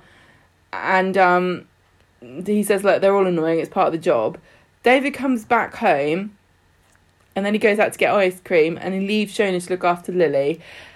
And we all know that something terrible is going to happen. Oh yeah, that as was soon as she's left alone with a child. that was just time. as foreshadowed as the whole um, Nick Leanne, Imran Toya. Isn't everything perfect in, Aren't we all going to have a in wonderful Ollie time? Wobble land here? Isn't Cornwall going to be the best holiday I ever? love Cornwall. Nothing can go wrong. Yeah, so this this was exactly the same, wasn't it? You just stay here looking after and I'll get ice uh, cream, Shona. and we'll be the perfect picture of dom- domestic contentment. Mm. He comes back to find Shona counting to like five million three hundred eighty four or something because they're playing hide and seek, and Shona's seeking, and she's just been left to count while Lily goes off. I don't know where to, but um, she went to Chesney's, didn't she? what a boring kid.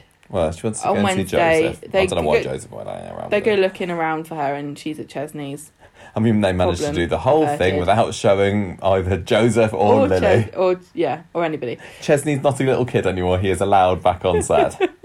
Do you think the producer's like, hang on? Oh yeah, sorry. You, sorry, there's sorry. probably a sign outside that says you must be this tall to enter. enter. it's like, well, we let Jack P. Shepard in, so go on, Sam. You better go in as well. Michael, you can shut up. I know. David back at home. Shona starts eating Lily's tea, oblivious to the panic that she has caused, and David is the is the last straw for him. He phones Roy and says, "Come and get get rid of her. I can't deal with this." Yeah. And everyone acts the re- the rest of the week like David was being really inconsiderate here. But she is eating food that he's prepared for his children, and I presume that he doesn't really have time or the inclination to make more now. And you do know, having listened to last week's podcast, everyone, that Gemma really, really does like fish fingers. So when Me? Sho- were you talking about that amazing fish finger sandwich finger that they that they were going to offer you, and then say, but we could have had prime have had steak. steak. Yeah, Yeah. so she didn't know there were steaks to be had. Also, poor poor Shona, why hasn't she got food? She's, She's hungry. she just takes what she, wants. She Shona just takes what she wants. Sarah comes home and David tells her what's happened, and she says, "Oh, it'll it'll get better." You know how we all used to be crazy at different points in our life. She says, "I I recovered from my crazy spell and I got sectioned, and remember how Nick's dealing with his brain injury." She didn't say, "Do you remember when you went psycho?" And David would have gone, "Which time?" She also didn't say, and you know what? You know what Mum's going through at the moment. We haven't quite been able to figure out what's going wrong with her the last few years, but remember she's when completely she went dippy. to Thailand for no reason or that whenever? scene was lovely with Sarah and David. I always uh, enjoy and um, yeah the scenes where it's just those two together. Tina Yeah. and Jack uh, just got perfect together. It's Well, obviously Jack works very well with lots of different. he does, but they, they've been working together as brother and sister on and off course for twenty years, and that they know exactly yeah. What makes each other tick and, and uh, uh, it's just lovely and and, and yeah it's it's because Sarah and David like will fight sometimes Yeah. but they've got each other's back they're, Yeah. their family and it Aw. was really really sweet uh, Sarah was brilliant this week and oh Adam was nowhere to be seen see she she doesn't need Adam no Adam she didn't need no Gary No, just needs really, to marry honestly. her brother and that's not the only Half-brother. insinuation Half of brother. incest that we get in uh, Coronation Street this week remember what Corey said to Aadi about Asha You love your twin. yes It's a it's a bond that goes beyond what you can ken. Right, David's struggling to remember the woman he loves. What if this is as good as it gets? Don't know. On Friday we have a weird, really. I didn't like this. I didn't running get it. Running joke of the episode It wasn't funny at all or interesting at all. It's Shona saw a parakeet and she thinks that she should leave Weatherfield because they live in India and she could go anywhere she wants like a bird. I did. I, I, thought it was a bit laborious and I didn't. Re- I I didn't like most of it. I thought, why why do they keep banging on about this parakeet? But at the end of the episode, when uh, Roy phones up or something, doesn't he? no, and it he was says, Nina.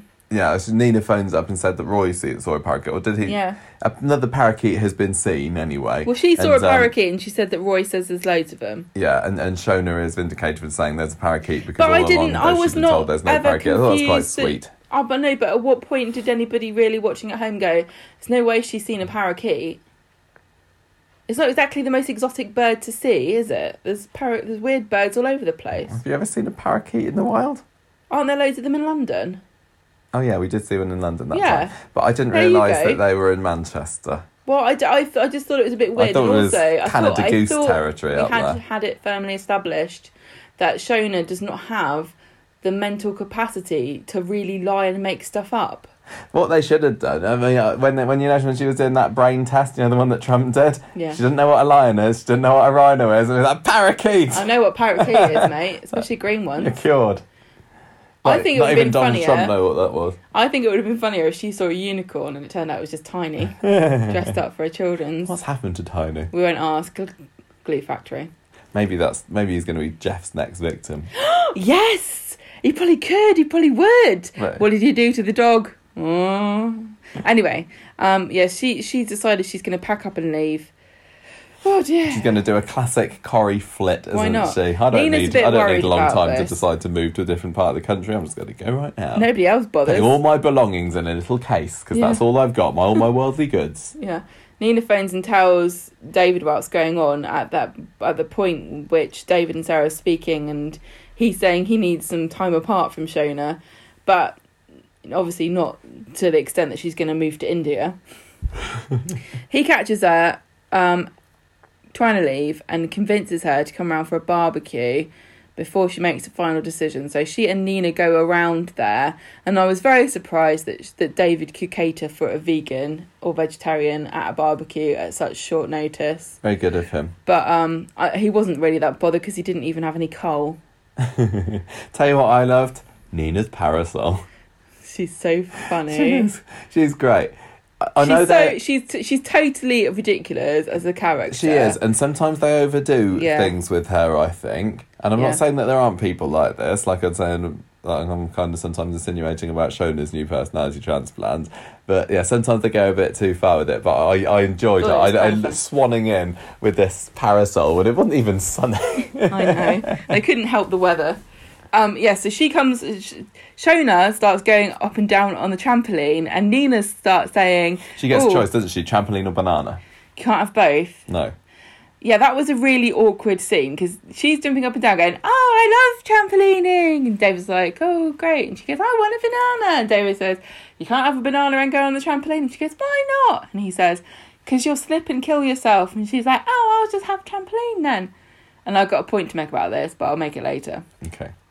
So Nina hears the vibration. oh, you wait till I tell you about the great Cameron's got a point, the great trampoline banana eating contest that went off without a hitch. and I think Coronation Street should know that because it was in the Guinness Book of World Records. But anyway, I said I'd get to it later. So anyway, she she hears vibrations and David Nina says does. It's just the trampoline, and then he goes around the front because he's getting a bit weirded out, and he's not the only one. Well, but just by the whole Shona thing, because Well, she's yeah. just yeah. Just literally jumping up and down. Yes. What did you think when Nina said, "I'm hearing feeling vibrations"? Did you suspect anything of that? Well, that's Because- when I said. No, do you said that I think there's going to be a sinkhole of it after that. No, I thought I said it then. No, That's you- when I started thinking it. You said you said sinkhole when David went round the side. No, but I was thinking it when she started saying that. I was like, oh no, no, no I was- what would they? I don't know. I was hearing phantom vibrations, at least Were in the you? scene before, because I was all the time there in the garden. I was thinking, "Oh, this is going to be the bit where the sinkhole comes." Then I was kind of listening out for anything, and I was like, "Can I hear rumbling?" I can't ask Gemma if she can hear anything because I don't want to spoil that there's going to be a sinkhole. I don't think think, there there was. I don't think there was. I maybe need to watch it back. How how? But I, yeah, I think it's you know like yeah when I imagine my watch is buzzing, but actually it's not. Oh well. So anyway, yeah, he goes around the side, and Sarah comes, and they're sort of having a little tiny talk. But there's not much time to talk because they hear a massive rumble. They return, and there is no garden anymore. There is just a sinkhole and a upturned trampoline. Where's Shona gone? Oh goodness, she could be dead. But that no. was that was an that was an unnecessary cliffhanger, but I'm glad that it wasn't a break cliffhanger No. because if they'd gone into the break with like has Shona fallen down the pit, I'd have gone like, oh, this is quite exciting. Um, but they, they didn't, they, and, and then they'd had her walking out the kitchen after the break. I'd been that's rubbish. So I'm glad they had her walking out the kitchen eating a banana quickly. If they wanted to recreate an authentic Cornish experience, they could just shove Ollie down the, the, the hole and say it's a tin mine. Yeah, we're a Poldark, Ollie. Here you go. yeah, no, I, did you? I, I did wonder, like, has has, has Shona fallen down there? I partly thought that she was going to fall down there and then climb out and she'd have her old memory back.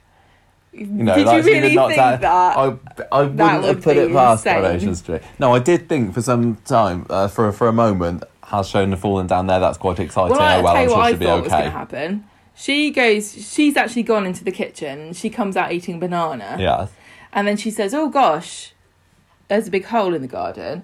I was half expecting her to be completely unimpressed by the fact that there was a big hole in the garden and to be like, Oh, I thought that there were always giant holes in people's gardens and this happened all the time. Because that's the kind of like stupid, weird logic that she's operating on at the moment that Mm. makes no real sense and is not very consistent. Um, they don't really know what to do about this, as I wouldn't. And this has now made me really paranoid. So I'm glad we had a bit of a twist at the end here because we were watching this, and I was like, "What would we do if if the sinkhole appeared?" Because I know this happens in real life, but I never thought it would happen in England. I thought it kind of only happens It, in it, it feels like a bit of a foreign thing, in countries it? with fault lines and stuff like Yes. that, where they have to worry about earthquakes. Yes. Um, so they're like, "What do we do? What do we do?" And then David says, "Can you hear water?" And there's a burst pipe perhaps in there, so he decides to phone the water people. Shona's not helping, and she said, "Didn't? Isn't there a body in there or something? Didn't somebody say there was a body, buried in there? And Dave was like, no, they moved it. I thought that was really funny. That was funny. Um, so David's phoned the water company. Nina's gone home because you know nothing kills a barbecue like a sinkhole opening up in the floor and not having any sweet corn. That was when she said she made the comment. Um, didn't David say the pits of hell, and did, or yeah, did Nina say oh, no, no. teeth? Or and? David says, yeah, Nina says there aren't any teeth or something like that. Um, da- David's going to make tea, and then Shona comes and says she's going to help him, and then he says, "I'm sorry, I shouted at you. I just got angry." And she goes, "Oh, you shout at me when you're angry. I don't think you're a very nice person." And then walks off, which I would say a ve- not the sign of a not very nice person is saying you're going to help someone with making the tea, and then buggering off and making up some kind of flimsy excuse as to why you're not going to help them. Because not being a very nice person is definitely not a reason No. to not make tea. So, um, the waterman comes round, and Who you christened Pete Waterman? in the spirit of the show currently, yeah. Mr. Mr. Hatch and Mr. Peck and Oh Dr. gosh, Ward. for Doctor Ward. Yeah. Right. Okay. So, um, he Pete Waterman comes around and says, "There's been a sewer His, collapse." his name is Craig Waterman. We No, saw it's Colin. Oh, Colin. That's right. It's Colin. Colin Waterman says, "There's been a sewer collapse. The company's not liable, and you're, it's probably going to cost you a lot of money. Sorry." And Shane is like chatting him up and saying he looks sexy, like he's Uh, oh um Luke Skywalker. oh yeah, in his had- rebel had- um yeah, outfit with his white. yellow uh, glasses on. No, he had he had a white helmet and like orange overalls. I thought he had like some funny rebel. tinted. Anyway, um, he goes out and says, "Oh, I'm gonna let you sit down and so it can sink in." And so was like, "Ha ha, I get the metaphor for for some reason." so she and David start talking, and um, bit of a giggle over and he's like. "Maybe you're not such an evil person after all." And Dave's like, "You wait till you hear about Hitler, your mind's gonna be blown." Colin comes back and says, "I don't think you want to hear me say this, and I'm not officially allowed to tell you, but I think your house is going to fall down, so you should probably leave." so they get going to go and live with Audrey, and Ray comes round and says. Don't know if you know this, but Audrey's not in the show anymore. Would you like to stay at my hotel instead? Audrey's shielding actually at the moment. we've actually got the set just just around the corner from here Yeah. on the top of the police station if you'd like to come Tell you what, if I was an evil criminal like Ray, I would not build my hotel on top of a police station because you're just asking for Asking trouble. um i guess he's not having very much business so he offers them all five star accommodation even the people that aren't living there like shona and nina for some reason Well, yeah, never mind. we won't i don't understand that but we won't go into Ni- it Ni- Nina's Shona can't. Oh.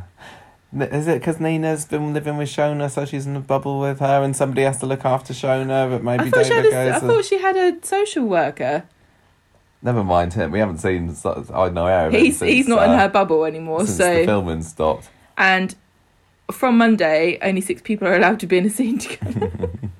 so anyway, um, yeah, you can't stay Isn't here. A nice Ray's? Ray's like, I'm so nice. I'll let you stay what in a my hotel. benevolent gent. Five stars because you're my neighbours and you're in need. And I thought this was weird at the time, but then we find out a bit later why he's doing it. Don't tell us yet. But before then, um, at the hotel, David and Shona are, chilling in the bar. Shona's just been in the hot tub, but inexplicably has put her leather jacket back on, even though she's hot. um, David says he needs to get to know the old Shona, and she says like old times, and he says like new times. And does he do Ah. double finger guns? I can't remember. I don't know. Um, that was very sweet. It would have been sweet if it not, was not for one glaring problem, but I'll get to that in a minute. was it the plastic uh, pears that are on the jar in the bar in this five star hotel? They were very visibly artificial pears. I know they're supposed to be just like a bit of decor, but I would have thought that somebody like Ray might be able to Maybe come up with something a bit more upmarket. End of episode twist. Ooh, this wasn't in the synopsis, and I didn't read the synopsis beforehand, but I went and checked afterwards. So, Colin, Colin Waterman is actually an evil minion of Ray. And he's the one that made the sinkhole appear under Ray's instructions. And Ray is very irate at the fact that the sinkholes appeared during the daytime because apparently, to Ray, having a sinkhole appear at night is a totally normal and unsuspicious thing. But were it to happen during the day, questions might be asked. Hmm. And and Colin has to point out that sinkholes are slightly more complicated than he might have given them credit for. And it, you know he can't actually precisely control the time at which they appear, Yeah. which I think is fair enough.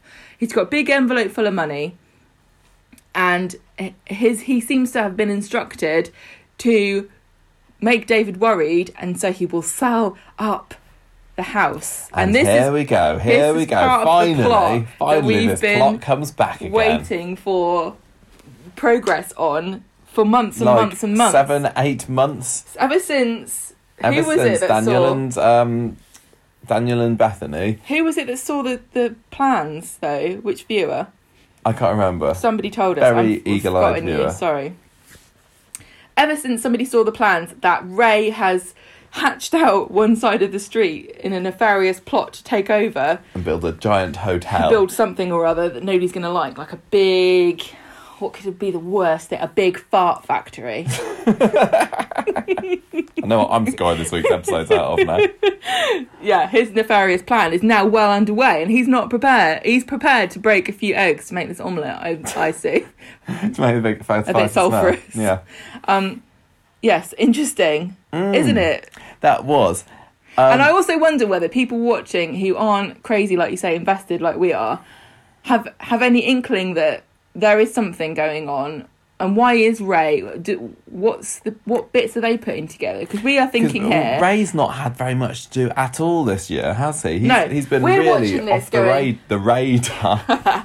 We're watching this going, ah, this is clearly plot, part of Ray's nefarious plot from seven months before that we saw in one small screenshot that somebody sent us. and also, do you remember he owns the garage now, and nobody's mentioned Nobody's mentioned then. that. We don't even know whether Fizz knows. and, and what's gonna so I assume at some point he's gonna make Gary sell him the garage, but we still don't know why. But if you're watching at home, why what are you thinking if you're not listening to this podcast or engaging in any kind of fan theory or conspiracy stuff yeah, or looking on the you, internet? you wouldn't have Are a you clue, like would you? It's like, why, why, "Why does, does he why want does he want house?" David's house? It doesn't make any sense. No. Well, there you go. Now you know. If you listen to this podcast, you're ahead of the curve. Yes, I'm. I'm really glad that this story is revving up again. I mean, it, I I don't know whether it's going to go off the ball again for a bit. I'm hoping there's going to be a lot more Platt stuff next week. Well, if you're trying to take over an entire street, you've got to bide your time. Yeah, and and is it just David's house? Yes, that's the first one along. Is he going to go after? So next um, is is he going to go after Yasmeen's house Yasmeen and then and Sally's Sally. house? how far does he need to go? Is he going to take over Audrey's as well? Oh, that could oh gosh. Maybe. Um, yeah, so that's that's very exciting stuff. When Ray came along and offered his hotel up to David and Shona, I wrote down a note. Does Ray want to buy the house? So when it came at the end, Oh, it was right. like, oh, he does. And I, I kind of wish, I almost kind of wish that I hadn't predicted it, because then it would have been even more shockingly amazing. But what I didn't predict was that Colin Waterman was the one that caused the sinkhole to happen by blowing up the sewer or something. It reminded I me of that. Cockney bloke from Ocean's Eleven going Yeah, down blow and the bloody doors off. That's Michael. I That's a different film. The Italian. yeah. Um, yeah. So I, I I thought that. Do you think that Wait, what? that- So like, is, what did you? What film did you reference? Ocean's Eleven. Do you, know think the they put a little a little uh, Chinese acrobat inside a money cage and Yeah. wheeled it down inside the sewer, and then he sort of unfolded himself and poked a hole in it, and then trundled all, all away with the rest that of they the. probably the wanted human to waste. film, but they just couldn't due to our current filming restrictions. Mm-hmm. Um, yeah, both of us when at the and that it was the second to last scene, wasn't it? Because there were two big twists in tonight's episode. When they cut to Ray's office, and and the bloke was there, we were just we both looked at each other like, oh. Very, I love that. It was so, it was so ridiculous. What a stupid! I can't believe that you can make a sinkhole under someone's house. I don't know if Walk- I'm. work for the sewers. I d- right. There's so many implausible things that had to happen. You have to ignore to enjoy the storyline, which I'm perfectly happy to do. But you have to believe that you can like pinpoint with pinpoint accuracy take someone's house out using the sewers somehow in a way that no one will ever discover to such a precise way that you can do it at almost like within a 12 hour window right Mm. you also have to believe that there's only one guy working on the other end of the phone at the water Yeah. department who also answers all the calls personally Yeah, that bit was maybe a bit of a stretch. That the person who made it was also the person. yeah Do, do, do you think at the, at the water company they're like, oh, there's a sinkhole has appeared. Does anyone want to take this job? It's, Me? Fri- it's Friday afternoon. Ask I'm Colin sorry, Waterman, guys. he loves it yeah, I'll do it. I'll sir. do it. Yeah. Um, Also, the fact that Ray knows who to get to bribe to make a sinkhole appear under someone's house. Like, what? How, I, I don't what think the that. I think so he's Ray's just sitting got around. his finger in Do you many, think he many just pies. sits around and like he's, He's like, got a book of contract "Hey, Colin." your arm. wouldn't it be funny if you could make a sinkhole? I bet you couldn't make a sinkhole under someone's house. And Colin goes, "Yeah, I bet I could." Yeah. I, I, I don't particularly mind. You, you're right. Oh, no, it doesn't matter. I- I think credibility. Sometimes I'll sit there and there'll be a storyline and I'll go, actually, I think you'll find that the uniforms in that department of the hospital are usually pink, so the whole scene was ruined. And then there'll be a scene like this where I'm like, yeah, Whatever. sinkhole. What what what do you think about the sinkhole? Because I can't remember how long it's I've crazy. I don't know how long I've known about it. It's one of these things that I wish I hadn't known. Oh, stop spoiling things, Coronation Street, please. Stop looking it But up. I don't. I just go on Twitter. So do I. Go I don't. I up. don't know how you. I don't know how. I spend more time arguing with people about Kate Middleton's outfit. She does I do everybody. She does about. till late in the night. Mhm. My first reaction months ago when I saw about the sinkhole was that's bloody ridiculous. What are they doing now? That's so stupid. Why? But then as we got closer to this week, I was like, We're I ah, getting don't- tense. that, that, that maybe that's what Coronation Street needs to shake it up a bit. Maybe that could be quite Just- good. Oh, wonder if suck the whole anyone's going to be in danger. Oh, wonder what's going to happen. Is there going to be a big stunt? It could this be something that might lead into the 60th anniversary? Is David's house going to fall into the pit? They have had a house collapse on Coronation Street before, and Number it's been seven. a very long time since number seven collapsed in 1960 something, and. I've lost track because because you just give me a post-it oh, sorry. note for some reason. So Well, can you pause it for a minute because I want to take a pill. Okay, Gemma is going to take a pill. I'm going to press pause. Pause. Unpause. What were we talking Sorry. about? I took a pill. No, what were we talking about before that? I don't know. I've completely forgotten. It was only about 30 seconds ago. Stop and listen to what you yeah, said. oh, I was going to say, is, do you think, would they do it? Were they going to do it? Was this the big Hollywood stunt? Could they make number six collapse? I kind of would like it, and I know it's an iconic house and it's an iconic set, but wouldn't that be kind of cool? What, David's house just collapsed? If it does, Well, because that side right. of the street has say, looked yeah. the same for 30 years now. And in the early years of Coronation Street, that side of the street changed often, That's what it? I'm just about to say. The one thing, well, I've been taught many things through our watch of vintage episodes of Coronation Street, but if there's one thing I'm definitely sure about is that there is only one unchanging, iconic side of Coronation Street, and that is the terraced houses side. And everything that takes place on the other side is nebulous and up for debate. Mm. But So even- apart from number seven collapsing. Well, number seven, yeah, coming and going. but as far, you know, Mm. it's all very much static and has not changed apart from that one thing. Whereas the other side of the street has been community centres. The and- mission, it was the Hall Mark and- Brittain warehouse, it was the Maisonettes for a little bit. Yes, the other there's been pre loads of these stuff Maisonettes, there. Maisonettes. There's been loads of different stuff on the other side of Coronation Street. And is it time? Is this going to be Iain MacLeod's big legacy? Because God knows the Baileys aren't working out. Who knows how long they're going to last? Is his big legacy going to be trashing the other half of Coronation Street? And like, that would be a kind of a cool thing to do to the producer coming in after you. Just like blow up one side of the street and go, what? Whatever goes there is yours, would- up to you. It would be a bold move, but honestly, Yeah. like I said, they used to do it. That's what I mean. It's not actually as bold as you think it is. No, and, and back then it was all cardboard sets and everything, so it was probably easier Oh, to. it's blown over in a wind. it's probably easier to do, but eh, maybe it's time. They'll tell you what though, the one thing that's making me think I don't know whether they would do it is they did a massive factory renovation and would they bother to go to the trouble for all of that if they were then going to knock it down a year later? Well, also, they've built- barely they've show any of it in the meantime. like you said before, it was cardboard. Now it's an actual physical set, and I don't think that they could blow it up without people noticing. No, you're right. But But the thing is, though, Mm. your point about the factory being renovated is a good one. But that means that if that if they were to go, well, we're going to keep the factory. That would mean that nothing that he does to number seven, num- any of those houses, is going to be helpful to him because he's got the garage, and he's going to want something to bridge the gap, which is the factory. mm, yeah, he's he's going to go after the factory at some point. Isn't He's he? going to go after the factory. Maybe, Uh, maybe, and, and the cabin yeah, in the cabin. because Cathy and Brian were moaning about Oh, not having were. any money recently, Yeah. weren't they? Hmm. maybe what will happen is um Nick and Sarah will suddenly go, why isn't anybody fulfilling these orders that we've got for these pants? And then Sean will go, there are no there are no sewing machines here. And they'll say, we're going to have to sell up. We need pre- premises which actually has a factory inside not? it. Why not? We'll say, won't we? Anyway, very exciting twist that was. I wonder as well. Nina now knows. Nina now knows. Nina now knows that there was a dead body underneath the plats at some point. She was there for a reason.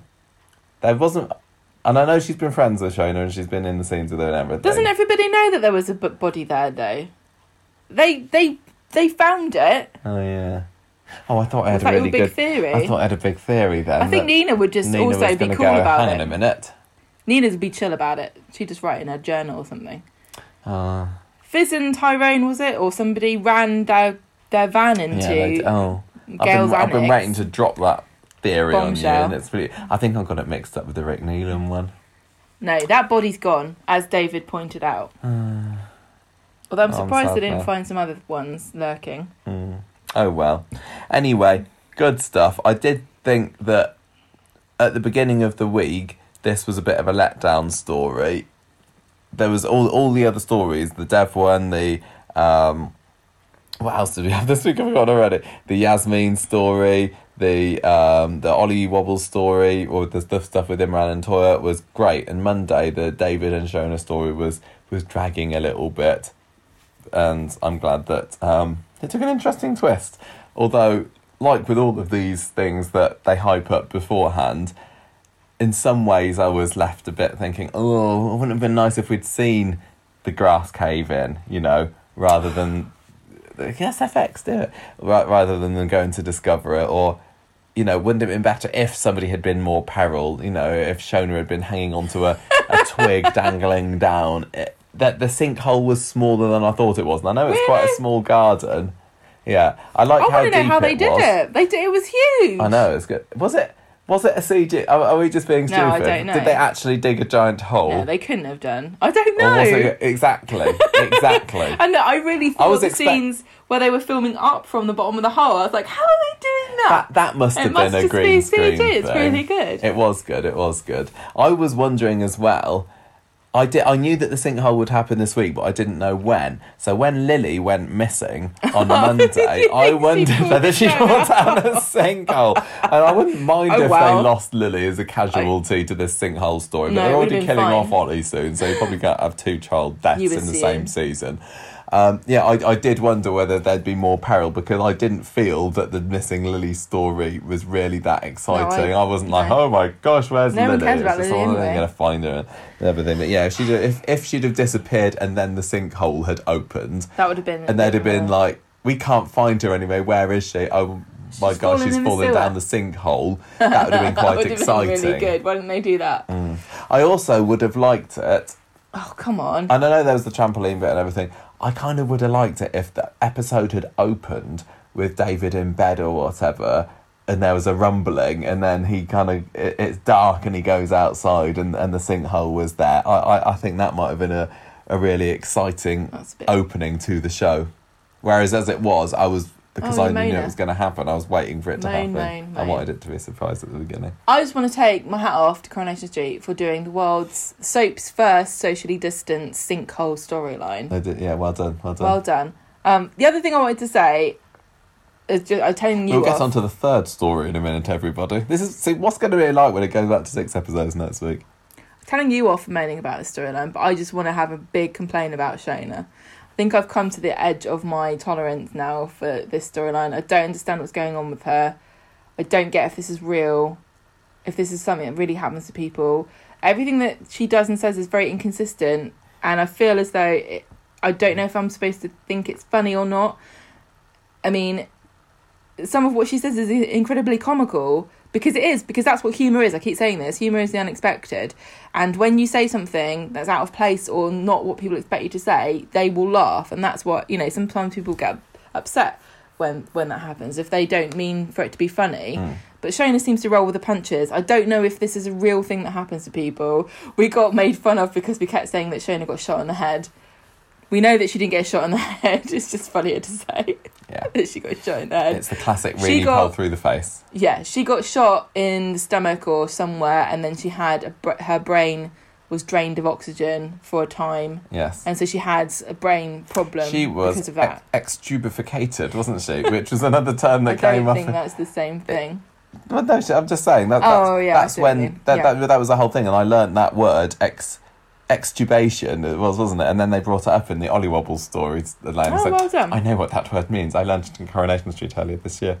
Um, anyway, is is this a real thing that happens? Is, are we supposed to think this is funny or not? I don't understand. Coronation Street is really good at some of these storylines with working with people and talking about, you know, real life and charities. And I just, I just I don't think it doesn't feel like that kind of story.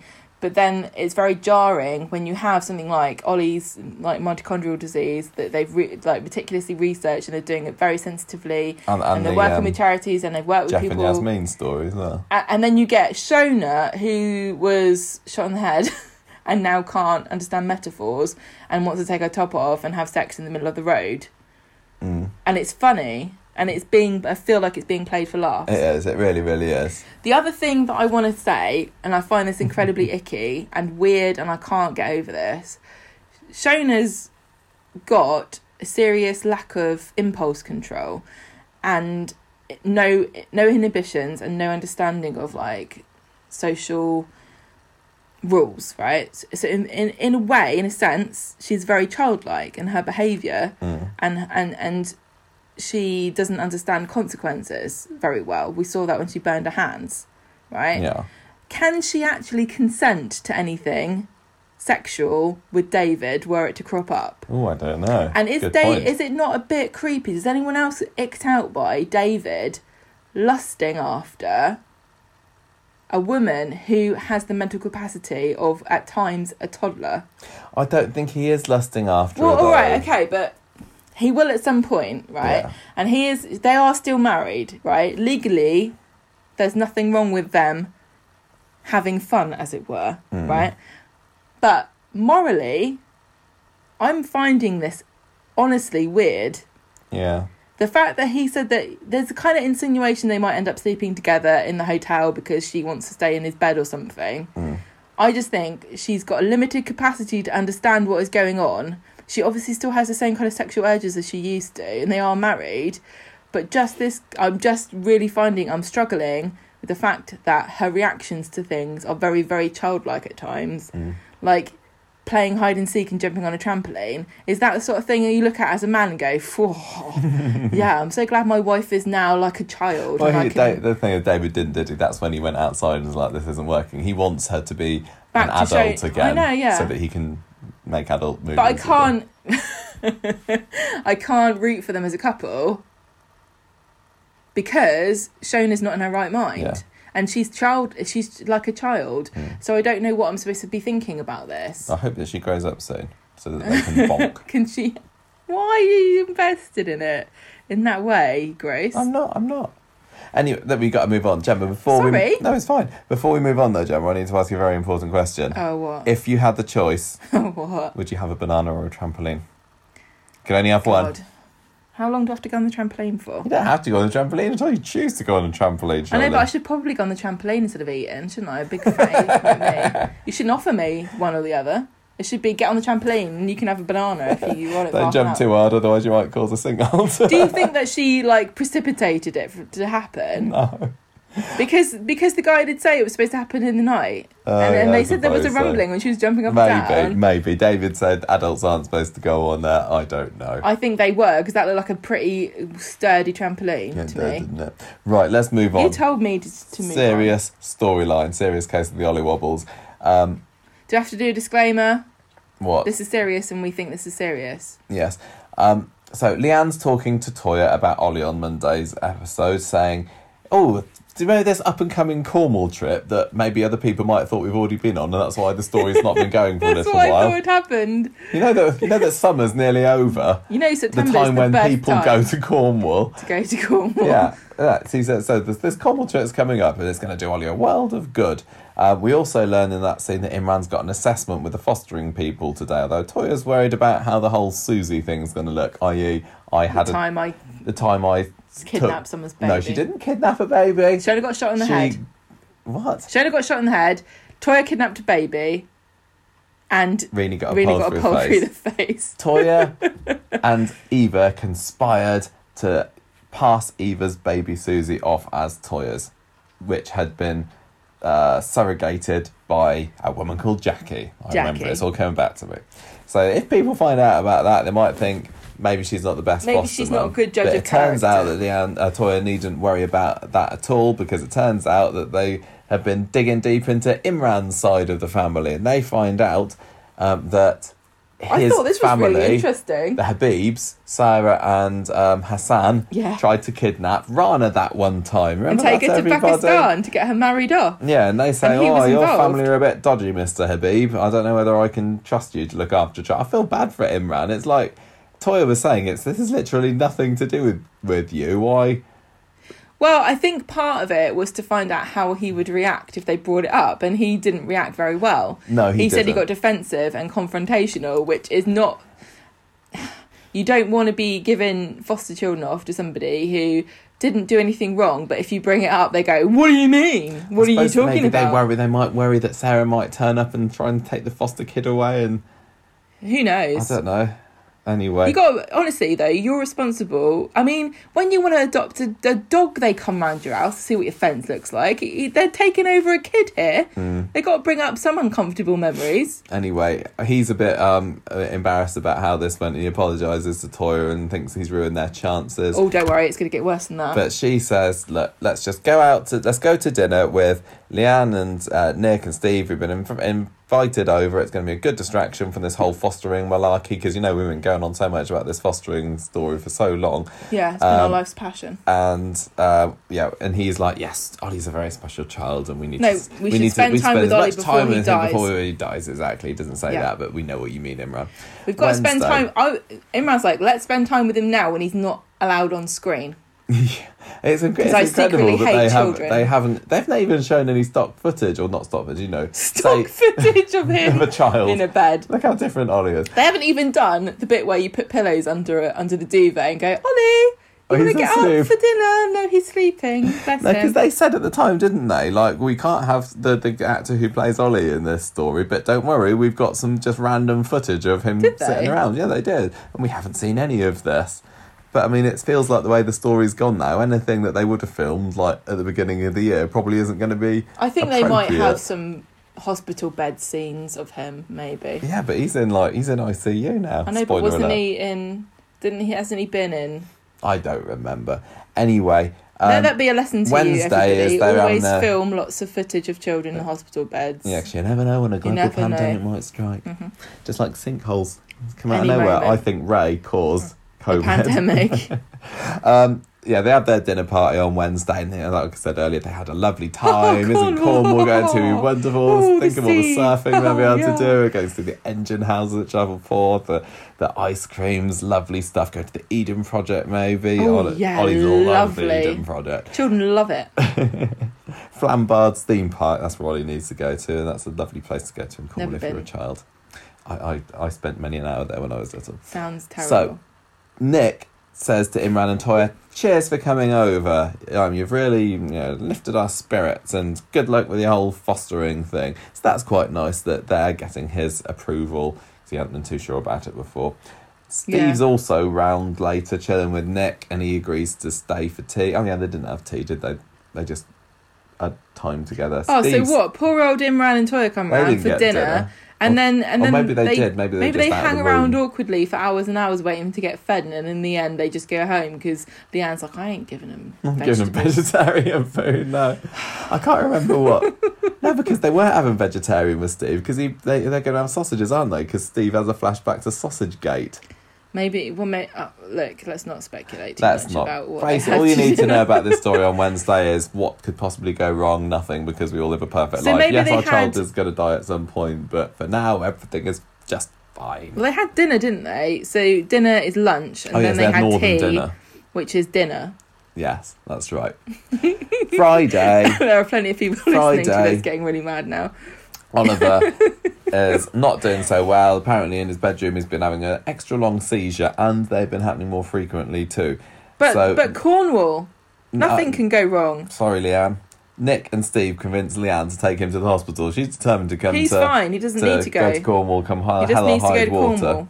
So uh, she she eventually agrees. Yeah, okay, maybe we should go to the hospital. And sadly, they are told that Cornwall is off the cards, and Oliver has to go and see a consultant later. I wish that they like had said something like because of COVID, we don't and and the hospital capacity is better for you to stay here. They kind of made it sound like you can't go on holiday if you're ill, and that's not really the case. It's like the hospitals are better there because that's one of the things that people were talking about when they were talking about holidays and tourists and people with second homes. It's not so much that they don't want. Well, it is partly they don't want people moving around so much. But it's also to do with the hospital capacity of each area, and they're not set up for hundreds of people coming to Cornwall and then getting sick, Mm. whether that's from coronavirus or having mitochondrial disease. Yeah. Anyway, Mm. new twist time. Returning character. Who is Nick it? is outside the hospital, and he sees Natasha Blakeman. She went, Oh, I dropped my thing. Oh, what a coincidence. Who's Natasha Blakeman? Jen was going to tell you because she just read her Coripedia entry before we read I? watched the pod, uh, started recording the podcast. Obviously, I know who she is. but I'm She- let Gemma explain. I don't remember. She's a ne- she's a old she's a hairdresser, Yes. right? And she used to live on no work on the street. Yeah. And the main thing I remember about her is that she was dating Nick, and they she got pregnant, and then something happened, and she got upset or mad or something, and basically thought there was no future She split up with Nick and got an with abortion. Nick, and got, she had an abortion, Or and she? then Gail got in trouble because she was a receptionist at the medical centre and she broke into the medical files, looked up on the computer in the medical centre that Natasha had this abortion. So that was a fact on the screen in black and white. And that's why Gail got fired from working there because she confronted Natasha. And then in revenge, Natasha told everybody what she thought of them and then left in a blaze of glory. That's pretty and we've said it. many times on the show that Natasha Blakeman had one of the best exits of a Coronation For Street of a a very minor minor, character. character. She had one of the best exits. She was in the show she basically just went around years. going like, "Hey you, hey you, hey you, You're cool. See you later, suckers. I'm off." yeah, as the as the explosion happens behind her. Yeah, Yeah, she, she. didn't look back. No, I mean, I, I think that was it. So we we were definitely left under no illusions. Natasha has had, uh, she's aborted Nick's baby. Yep. She is definitely not pregnant, And it wasn't we seem just, to have the you medical know- records to prove it. There was a medical. There's definitely a medical record of this abortion taking place that Gail looked up on the computer. Yes, that is right, Yes. isn't it? I'm sure. I'm sure that's right. Oh, Well, there was even a bit where somebody asked her for a scan. They could see a baby Oh, scan, and she printed it off something off the computer Yeah. and gave it to them because that, happened ten years ago today. Yeah. The, now, the, the other thing you need to remember about Natasha is actually it's not really important at all. She was a very, very, very minor character for the first year and a half that she was in it. I think she was in the show for two and a half years, and she was literally the side character at the salon. We don't- She came in and she Yeah. was she was there with Audrey and Maria, and I always used to think, why why does this character exist? She doesn't do anything. It, it was it wasn't like you know when Maxine joined the salon and she was a bit of a bit character I don't think to Fiona. like that now. There's people that are like that unintentionally. I mean, Sean is, is the closest I you get, except we know Sean is a character and he does have sometimes things to do. But yeah, you're right.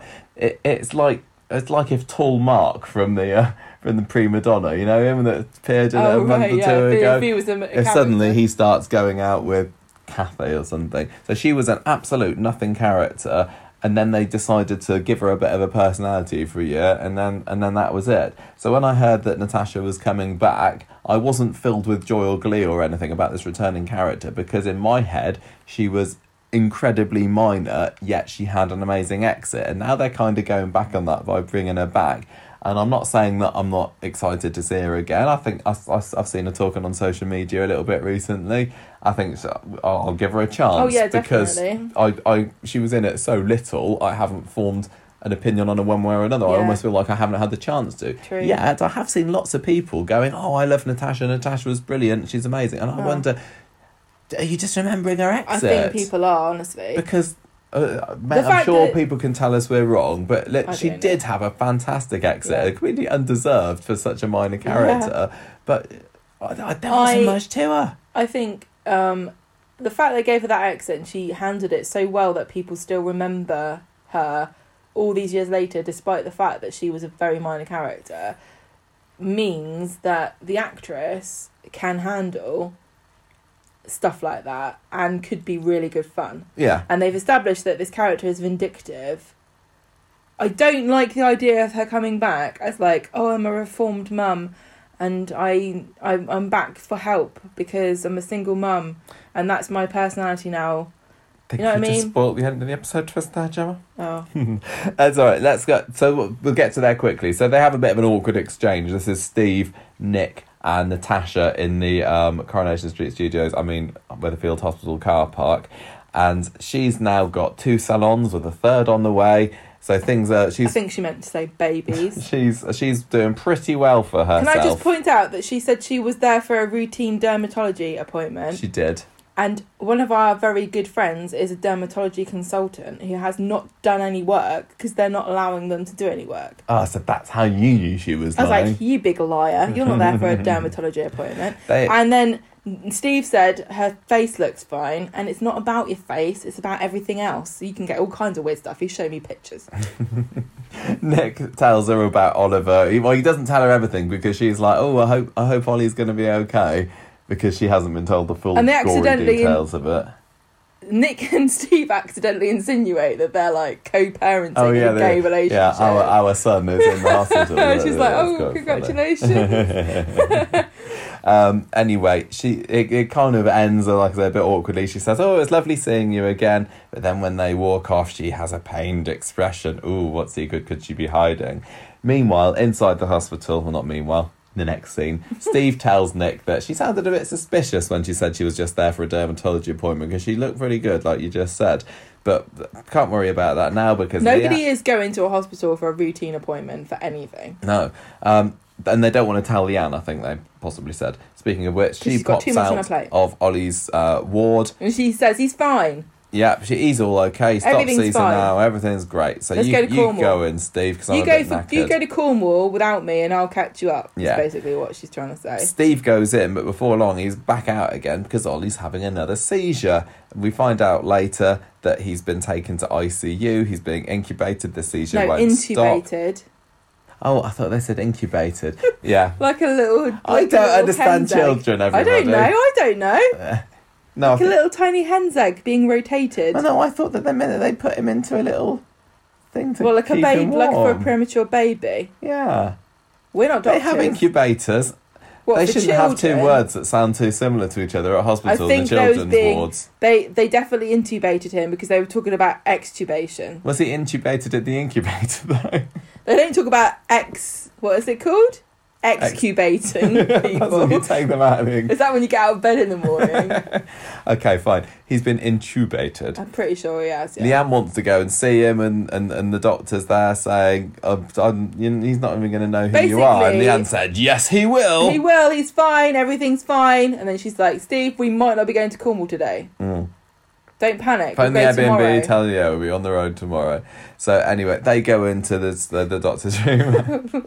oh, I was just laughing here because at the time we were saying where, what's happened to Dr. Ward. This must be her superior, Dr. Hospital. yeah, this is Doctor Hospital. She is now Dr. Hospital. That's the character's name, everybody, on the podcast. She- so I am- deal with it. Yeah, she says I am actually better at this job than Doctor Ward. I am but not quite, not quite so good at Dr. NHS. What if it gets serious? We might have to call Doctor NHS. But for now, Doctor Hospital, me, is here to tell you some bad news. Yes, Ollie's still seizing. They Yeah. can't get him to stop. They're Yeah. like, be prepared. for, for the worst, basically, and Yeah. we don't know whether we can extubate and that might make things worse. He might not recover from this. Yeah. Prepare so yourself. Steve, Steve, in um, one of his rare serious moments, saying, "Look, can you give us a bit of time together?" I like this. me and Doctor Hospital's like, "Oh yeah, fine. You just sit here. I yeah, I've got nothing else to do. and my cup of tea. You can go literally anywhere else. This is my and have- room. You go out. Here, this this is my room. It might look like some other consultants and doctors' rooms that have been on Coronation Street before, might but look I like tell you, it's we all exactly a different, a completely different. It different. might room. look like this it's isn't the room. communal. This isn't the room that the doctor who saw Sinead was in last year. Oh no. No, no, it's mine, Doctor Hospital. Anyway, You get out. Leanne didn't quite take the message on board Again. because we know that she has been yeah, deaf to the to the truth of this uh, all the way through. She says, "Oh, he's going to be fine. We'll He'll wake pull him up. again. He'll pull through. He Everything's going to be do it again." okay. We'll go off to Cornwall. We'll be eating hedgehog ice creams on the beach before Can't you wait. know it. That's the thing." Yep. Steve's like, "Hmm." No. Final scene of the episode. We are reeling at this point from the twist that Ray was the one who was responsible for David's sinkhole But we're also appearing. sad about poor Ollie, aren't we? We are. We We're are sad. Yes, we are sad about sad that. about it. Oh dear. no. Not going to Cornwall. And No. then what else happens? No, I'm just saying there were two great scenes at the end of the Yeah. episode. First there was the Ray one, and then there was this one. It's Yeah. Natasha. She's back in the Yeah. hospital. She's got a mask on. She's sitting outside waiting for a doctor canteen to come out and tell Doctor her, Canteen, Doctor Doctor Scan. Doctor Scan, to come and say, "Oh, your son." I don't even know. I didn't even pick up what was what was wrong with her They're- child. They've that broken his there. leg off, Broken but his leg. got we can screw it back in. Right. Do you know Jack Webster? He's fine now. Basically, listen, Natasha, his legs come off. We'll CG it in for a few weeks, and then we'll just put a fake one on. It'll be like it never went. Okay? The takeaway here is Natasha has a child. How old is this child, you might ask? Your child's ten, isn't it, Natasha? No, no, no, no. You remember No. earlier when I said that I was uh, I broke up with My Nick child 10 is ago? exactly nine months and nine years. Is this many episodes old? yeah. and the and the doctor's like, yeah, but don't forget, during the pandemic, we only had three a week. Yeah, so do you count this episode as two episodes or one episode? Because the episode number is actually Counting 10, from 10,000. 43. yes, there's the twist at the end of this. Natasha has a kid, and from the timeline... Oh, and it couldn't have been spelled out more clearly because the doctor says, "Huh, he's such a little git, isn't he? Is he like the Oh, dad?" yeah, I forgot that. And then Tasha goes, "I'm sorry, but I just don't want to talk about the kid's father right now because that's next week. She she was, I've had enough of that uh, something, didn't I've she? had She- enough of that dad. I've had enough talk thinking about his dad for one day because I just bumped into him in the car park. Who's park. listening? Literally a metre away out of this whole hospital, You and I know they're both in the children's he's got a ward, mask on. but it's Nick. Nick has heard Natasha saying that she has got a son that ties in very nicely with it being his. I don't want to talk A about that was the son that I aborted who came back But to you know life. what? Speaking of, have you spoken to Jack Webster recently? Have you seen Adam Barlow recently? Also aborted as a child, but here he Hey, is, what, what can you do? marrying Sarah Louise. Sometimes it doesn't take. yeah. It's really insensitive. Even though the hospital records show, although to be, I don't think we saw um, Susan Barlow scan to say that she'd had an abortion, but I don't get this. Are they are they are they retconning this? Are we missing something? Are we just You is it just something me- boring like they they had another Didn't do go for a baby after she she had had an abortion then because she, did get back together with Nick again after the abortion because she was that's when she was And pretending she, was still again. pregnant did she just get pregnant then which is a little bit dull I don't think. I think it's very. This is the trouble, right? Messing around with stories about women's fertility and pregnancy is very, very dicey. A very dicey thing to get into because you can accidentally create myths about what is possible and what isn't that can be very damaging to people who don't have a very good education in reproductive yeah systems. don't take your baby advice on Coronation Street I just think it's dodgy to get into. She had an abortion, but it, it didn't happen, or she had an abortion, but then she had a baby straight away, or Yeah, well, that's Like, I what I, I, don't- thought. If you have an abortion, sure. then it really depends on how you, uh, what kind of abortion.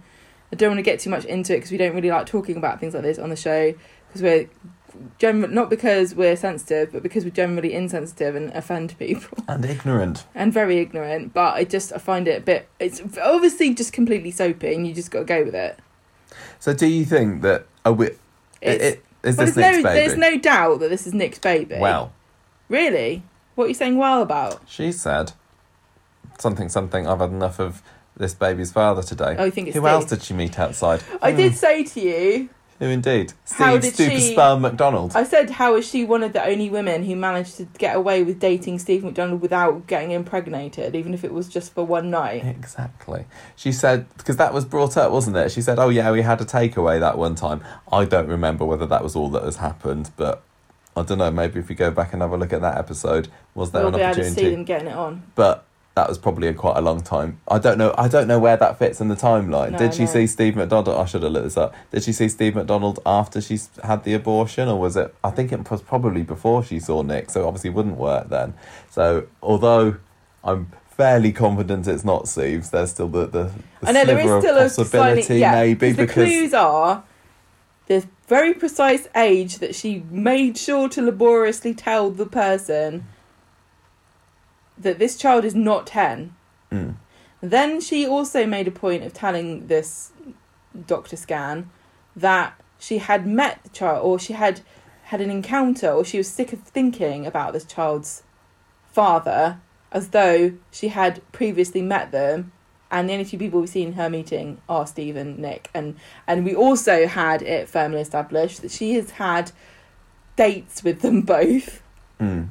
And also, you told me that there was a video that the that Coronation Street made about Natasha, where, she, the actress says Natasha had an abortion. yeah. So, explain ha- that. Yeah, I I think probably it's just going to be that she got pregnant after, after the fact, after she had an abortion. They're going to add it in. It's going to be a you know like you know with Steve and Fiona when they said, oh yeah, he got he got Fiona pregnant that time, and then she disappeared away to Australia, and now it's oh yeah, Nick got Natasha pregnant that time, and then she disappeared away to land of two salons with third on the way.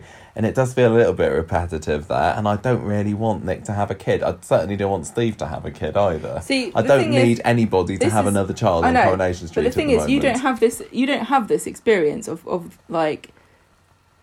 It must be a bit of a paranoid worry of some men who have had the chance to sow their wild seeds to think I could have a son out there or a daughter that I don't know anything about. Boris Johnson. Well, I hope you don't have that worry in your mind, but No. but some some guys do obviously. So this is why the storyline keeps coming up Mm, because mm, I guess it's something that haunts some people. yeah, Personally, if I could if I could accidentally have a kid and not know anything about it, I'd be utterly thrilled. The thought of like having to carry a child for nine months and then raise it and, and be responsible for it. it is terrifying. But if I could just accidentally have like shagged somebody ten years ago and it turns out that they've been raising my child this whole time, I'd be nothing but thrilled and, and they're happy. like you know, 18, and 19 grateful. now. Brilliant, fantastic. You're completely financially independent from me, but I can take credit for all of your achievements. You can look after me when and I'm if old. you're if you're an awful person, it was nothing to do with me because I was not there at any point in your life. Can't think of anything better. I suppose that they. Uh, this is another twist that a lot of people saw coming. As soon as it was announced that Natasha Blakeman was coming back and she was going to cause uh, sort of turmoil in the next story, everyone was like, "She's she's going to have next kid." They're going to go down that route. So although it was put in as a twist at the end of tonight's episode, it kind of wasn't. I'd seen enough people theorising about that I wouldn't. and and, and it, it would certainly put the cat among the pigeons in this story because Nick's been pushed to the sidelines all the way through, hasn't he? And and there It's was and then there's the whole fostering angle. Leanne's lost her kid, and Nick's going to gain one. How's Well, she going to react to that? It could be kind of interesting, but whether or not it is actually Steve or Nick's kid or someone completely different, at this po- moment in time, Nick thinks it is his kid. yeah, So whether or not he's going to dwell on this and not mention it to Natasha, yeah. I don't know when Natasha's in it next. I mean, we not might not see her again Yeah. for you know This is- months this could time. drastically but, yeah, in change the between way he then, he thinks thinks that he's got a kid. because he he met he, he makes a point of saying to Natasha, "My son, well, he's not my he's my sort of stepson, I guess, you know." Mm. And Mm. he's also spoken about how deeply he feels for Ollie. I think if we're if we as an audience are led to believe that this is Nick's kid because that's the conclusion he jumped to, and the show obviously wanted us to jump to. I think it would almost be more exciting and interesting if he he acts a certain way, and maybe he even tells Leanne that he's got he thinks that he's got a son, and then it turns out it's not. God, imagine being Leanne and like being the only one who has a kid, and then your kid like gets a terminal illness, and then suddenly everyone's popping up with kids all over the place, like ready-made kids. Mm. Bit upsetting. It's just life's not Bit fair upsetting, sometimes, is yeah. it? So that's that's quite good stuff. Uh, very tragic for Ollie. I, I, it's it's gone downhill fast, hasn't it? I was quite surprised. I, mean, I know I know they foreshadowed it greatly on Wednesday, but I was expecting it to be a bit later in the year that Ollie was going to be on his last legs, which it appears that he may well be. I don't know when this kid is going to um, end up dying, but it feels like it's going to be a bit sooner than I thought. What do you think? Were you expecting it now? I I hadn't really thought about it. We I knew it was coming. We we knew that Ollie was going to die because they said that because no it's cure. like there's no cure. It's degenerative and it's unlikely. Like what as soon as as soon as we knew what he had and you anybody could look up Hmm. what the prognosis is and But say it could have this been years, couldn't happen. it? I know, but the thing is, Coronation Street doesn't do, and it's sad because it's the only show that can. Um, stories that last for years. Yasmeen and Geoff. It does very rarely when w- one producer can start something off at the beginning of their tenure and go, "This is my thing. I'm going to do this." But because of the nature of the show and how many different people are involved in it, and the fact that you can't guarantee if actors are going to be around for however long you want them to be, they just can't do long term stories that would last, say, a decade. They just can't do it Oh no, not that long. and it w- it would be possible that if it was a milder case of this, he could have lived to, Mm. to for for years perhaps, but um, it's not. I just I just think his sort of his card was marked really as soon as we. Yeah, yeah. There's going to be harrowing scenes to come. I, I'm I'm appreciating this story still because a lot of the other things that are happening are like you know they're showing the thing a bit comedic or a bit you know good versus evil, the Geoff story. Whereas this one it feels a lot more grounded, doesn't it? And I yeah, think I'm enjoying I'm it for that. just to for the, honestly think the about pure it too much drama because I don't like medical storylines and. Mm. um, it's t- it's re- it's just like the most devastating worst case scenario of having a kid Mm. to and but um it's not quite as bad as going on holiday to Cornwall with somebody who thinks good board games are Pictionary, Scrabble, and Articulate. Steve's reaction to that was so funny. to I, I need to take Leanne to one side and tell her about all of the innovations they've had in board games in the last 30 years. I know. There's some Do you very wanna- do good you wanna ones. recommend any? No, I won't. I'm going to ask her what she likes and then Okay. probably a bit wait wait till a few years after Ollie's You've got some friends who are board game aficionados, aren't we? I'm So- a board game aficionado. You, you, yeah, but you haven't got many. You mostly play. no, everyone because else's. why would I buy games when they've got them all? I'd only be buying copies of games that we've already got. Before we move on, can we just say Toyah's office? What does she do sitting behind that big desk? Nobody knows. Look at pants. But yeah, she's got a she's got a mannequin She's sitting behind her with office. with a pair of lingerie on it, just to remind her what she's where she works. Who, who knows? But I was glad to see that she's got something just you know sitting away, tapping away at the keyboard. She's probably Um, hacking. She probably was, yeah, yeah, um, yeah. That that scene with her and Imran was nice, and um, that's well, all I want to again, you know, that, really. what could possibly how how can they continue now with Mm. their fostering storyline when I mean it's one thing to sort of say Ollie's you know got this terrible Maybe Natasha's going to be hit by a tram and they end up fostering Natasha's daughter, uh, son, and then it turns out they're fostering Nick's son, something. something, something. oh I wonder Yeah. what the kid's called Yeah, did they, they didn't say, did they? Oliphant Maybe.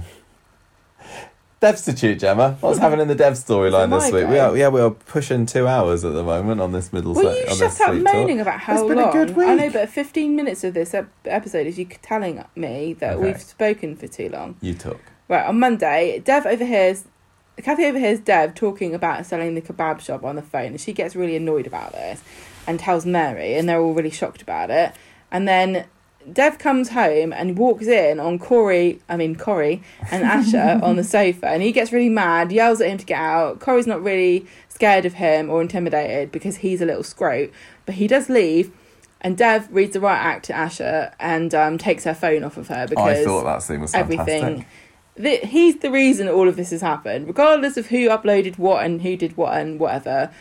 He is responsible just as much as anybody else, and he should not. I wouldn't let him anywhere near my kid if I was Dev. No, Dev's completely in the off. right. I Nina- feel so bad for Dev. I love Dev. It was really frustrating though because you can kind of see what I mean. I can't really sympathise with Asha, but it's so frustrating to watch a, a, a father trying to talk sense into this this teenage girl who obviously understands a little bit of where he's coming from, but really doesn't. She's infatuated with this Oh, boy God. because he, he's he telling her how pretty. pretty she is, You're and so that's what she wants to be told. know, that's it's what she's been worried sad. about her appearance all this time. It's not just that, but yeah, that's a big part of it. So Nina comes around to talk some sense into her and says, "Look, Corey is not your future. Just don't, just don't be seeing him."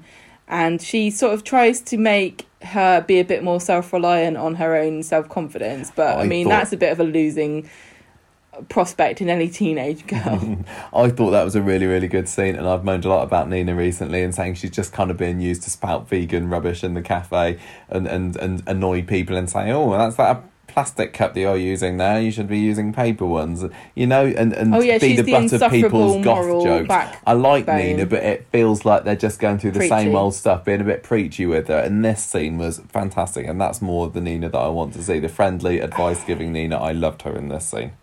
Yeah, I, I don't. I just whenever this hap- whenever there's a scene with Nina dispensing advice or being nice in any way to Asha, when you go on Twitter, everybody is going on about them being lesbians or Nina being a lesbian, and it really frustrates me because it feels like there's no it's. Ali and Ryan all over again. there's no it? room for female friendships in the soap without speculation about people being gay. Mm. And I honestly don't care if she is gay or not. It just find I just find it frustrating that you know where where's this sort of.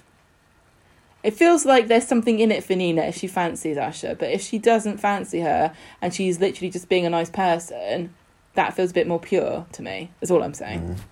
And I'd I think I'd think Nina's a more pure person, and I don't really want Yeah. her to go down the route of like I fancy you, so I'm going to tell you you're beautiful. It Yeah, means more for somebody to say, "Oh, I think you're beautiful, and you should love yourself." If I'm not, if you're not invested in that, then being the gateway to getting their pants off. Yeah, is Nina just waiting for Asha to be 16 so that Asha can move out as she threatened to do in today's episode? She can move out with her. Don't forget, No. Nina, if you fancy Asha, you should probably neg her a bit. Yeah, yeah. Like you are pretty, but not that pretty. Yeah, pretty, but you wear glasses now? Yeah. Shut up, Specky. I am wearing glasses as We're I both wearing glasses. Um, right, so Ches comes round and has a go at Dev, and Asha overhears and realises what Dev is going through and how much he's doing for his kids. Blah blah. Paying the school fees and all that. Ah, Wednesday. He also said, "Oh, I'm paying to keep those videos off the internet or something." I, that's I what didn't know was. it was an ongoing process. Yeah, well, that's this is what he's been saying. I, I don't know. That's what he said to whoever it was he was talking to, Mary or something. Um, Wednesday it's tea time. Asha doesn't want to eat anything. Dev, Dev, Aadi's like blabbering on about oh, the five five-a-side football team, blah blah blah, and we've got the sort of stereotypical par- over-parenting one child and completely ignoring the other. It's what um, Sally and Kevin did to uh, Rosie and Sophie. Yeah. point. Uh, uh, interestingly, also when Rosie went to Oak Hill, Sally couldn't stop singing her praises, and Sophie was feeling like, left out, and then she yeah, became a lesbian. So yeah. let's think about that. but on the, this this uh, on this occasion, Aadi is also at Oak Hill, but the parallels are there. Just saying. Wow. We what is Coronation Street but generations making the same mistakes over and over again with their kids. Aadi feels like Dev doesn't care. I think he's got a good point. He drops Asha right in it and says that she's been messaging Corey on the iPad. So even though Dev took her phone away, she's still using the iPad to message him. What a cunning hacker she is. Rookie mistake. What you need to do is take away the charging cable, Dev. Yeah, take away the, the charging cable. Yeah, and um, at, at the end, um, uh, I, I, yeah, Gemma just pointed at some notes because I didn't turn them into full sentences. Dev returns and Corey's gone, moving out. I don't know what happened. Something Oh no, that's what happened at the end of today's episode. I wrote it at the end of Wednesday's episode. Ignore that. Move on. That was the end. Right. Ashes, ashes Okay. dropped in it. Right, Friday, Dev walks in on ca- Oh God, this was this. I thought I didn't. Oh, maybe this was a miss. I'm not sure. It was a miss. It was a weird Cathy one. walks in and and no, Dev walks in and Cathy's facing the camera and she's like giving this impassioned speech about having an affair or something. She's talking was, like, to a to coat that seems very close to her, and I'm thinking, are they trying to, are they getting and speaking to Brian? And is this a way that they're trying to do it socially distanced by dressing up a mannequin or something? And She was no, go on. having a very impassioned speech about having an affair and of revelations about relationships and how she couldn't help herself because he doesn't care and all this stuff. And I was like, it's the most interesting thing to happen on Coronation Street in years happened off screen and we're just hearing about it in this. But, but no, it's Cathy rehearsing a scene from Brian's upcoming play, which appears to be about a robot called. Oh, I can't remember. It's something like Brad or something, or something. Yeah, something like that. A robot, a ro- who's an android, Yeah. and she's in love with him, and that's why that's why Cathy needs. I don't understand, but Cathy's convinced that they're destitute, even though she's doing, she's doing shifts for her boyfriend, who's writing perhaps the worst screenplay of all time. I think that they should concentrate more on putting food on the table. If they're so destitute that she's having to buy reduced baked beans, maybe the dream is dead for Brian Mm. and being a writer. Yeah, Perhaps just they needs both to get back behind that counter. Anyway, she's performing this to a mannequin with a with a trench coat on, who's supposed to be. First socially distanced play reading. Um, he offers her extra shifts, and she gets very snitty, and because she's mad about this um, sale of the kebab shop, like he owes her a job. I mean, I can understand why she's mad, but he, you know, it's his business. Mm. Um, and also, if if they he sells the kebab shop, the person who buys it probably needs someone to work there. Yeah, yeah. Yeah, yeah, yeah. Anyway, she's so she's like, no, I'm not going to help you. Why should I? I don't want money anymore. I've got my beans now.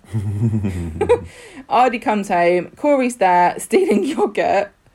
His yogurt, not just any yogurt. He's stealing Aadi's yogurt. But I thought only girls liked eating yogurt. That's what I've been led to believe by No. adverts. No. Boys got to keep They have a regular bit of a they have a bit of a showdown. Do uh, Aadi and Corey who Aadi needs to get himself an instant pot and make his own yogurt. yes yeah Yeah, they have a little, wind- like, winding him up A isn't little peeing contest. basically And then and then Corey's like, "Why do you care anyway? What do you love your sister?" Yeah you go oh that's a bit perverted Oh, you're it? gross. Aadi is the you know gives a good Aadi's very easy to wind up. yeah but he, he didn't back down No, no, I thought he was. I, I, because he's like oh don't go like we're this. going up to the bedroom don't listen at the door Ew. yeah Anyway, um, yeah, Aadi gets very protective. Then we have a really funny scene. I'm sure some people hated this, but I thought this. Was we Scene of the week. thought this Scene of the really, week. really funny. Forget that Geoff and Tim stuff. Dev's Forget the, the- sinkhole appearing in the Black's garden. Dev in the kebab shop. Okay, not scene of the week, but loved it. Dev's in the kebab shop trying to wrangle all the phones and orders because obviously Cathy's refused to help him, and he's decided it was like, "What's that, Mister Hatch? You've got you've got doner kebabs, but you ordered no, you got chicken, but you ordered doner kebabs. That can't be true because your name is Hatch and you like chickens." And then he and like he rem- I like don't he, think that we can quite recapture the comedy gold of this scene, but it just worked. All right, and in the watch hands, it then. in the hands of many another actor or many another character, it wouldn't be funny. But this was a real, completely unnecessary, a bit like Sally on the Switch, wasn't it? Didn't really need this scene to happen, but it was really funny. This was stupid. funnier than Sally on the Stretch. Yeah, it was yeah, stupid, but it was, it was It down Dev. to Jimmi's performance. He was fantastic yeah. going like, "Oh, what about you?" I knew, Peck. I, yeah, I knew, I knew that you had chicken because you're Mr. Peck, you know, because uh, No, no, that's Mr. what- Hatch. Mr. Hatch. That's what chickens do. Uh, Oh, I can understand how you wouldn't be funny. And then the the other phone rings, and he's like, "Oh, you got the wrong one." Oh, Uh, and then you're just waiting to hear what this customer's name is, and he goes, "Mr. Peck." It was so so stupid, but absolutely hilarious. And then and he said, "Oh, you know, a peck or like a chicken does." Or, So- I didn't say that was funny. Uh, on I I so can't. you thought I couldn't do it. So I can't. You did it. I can't do it either.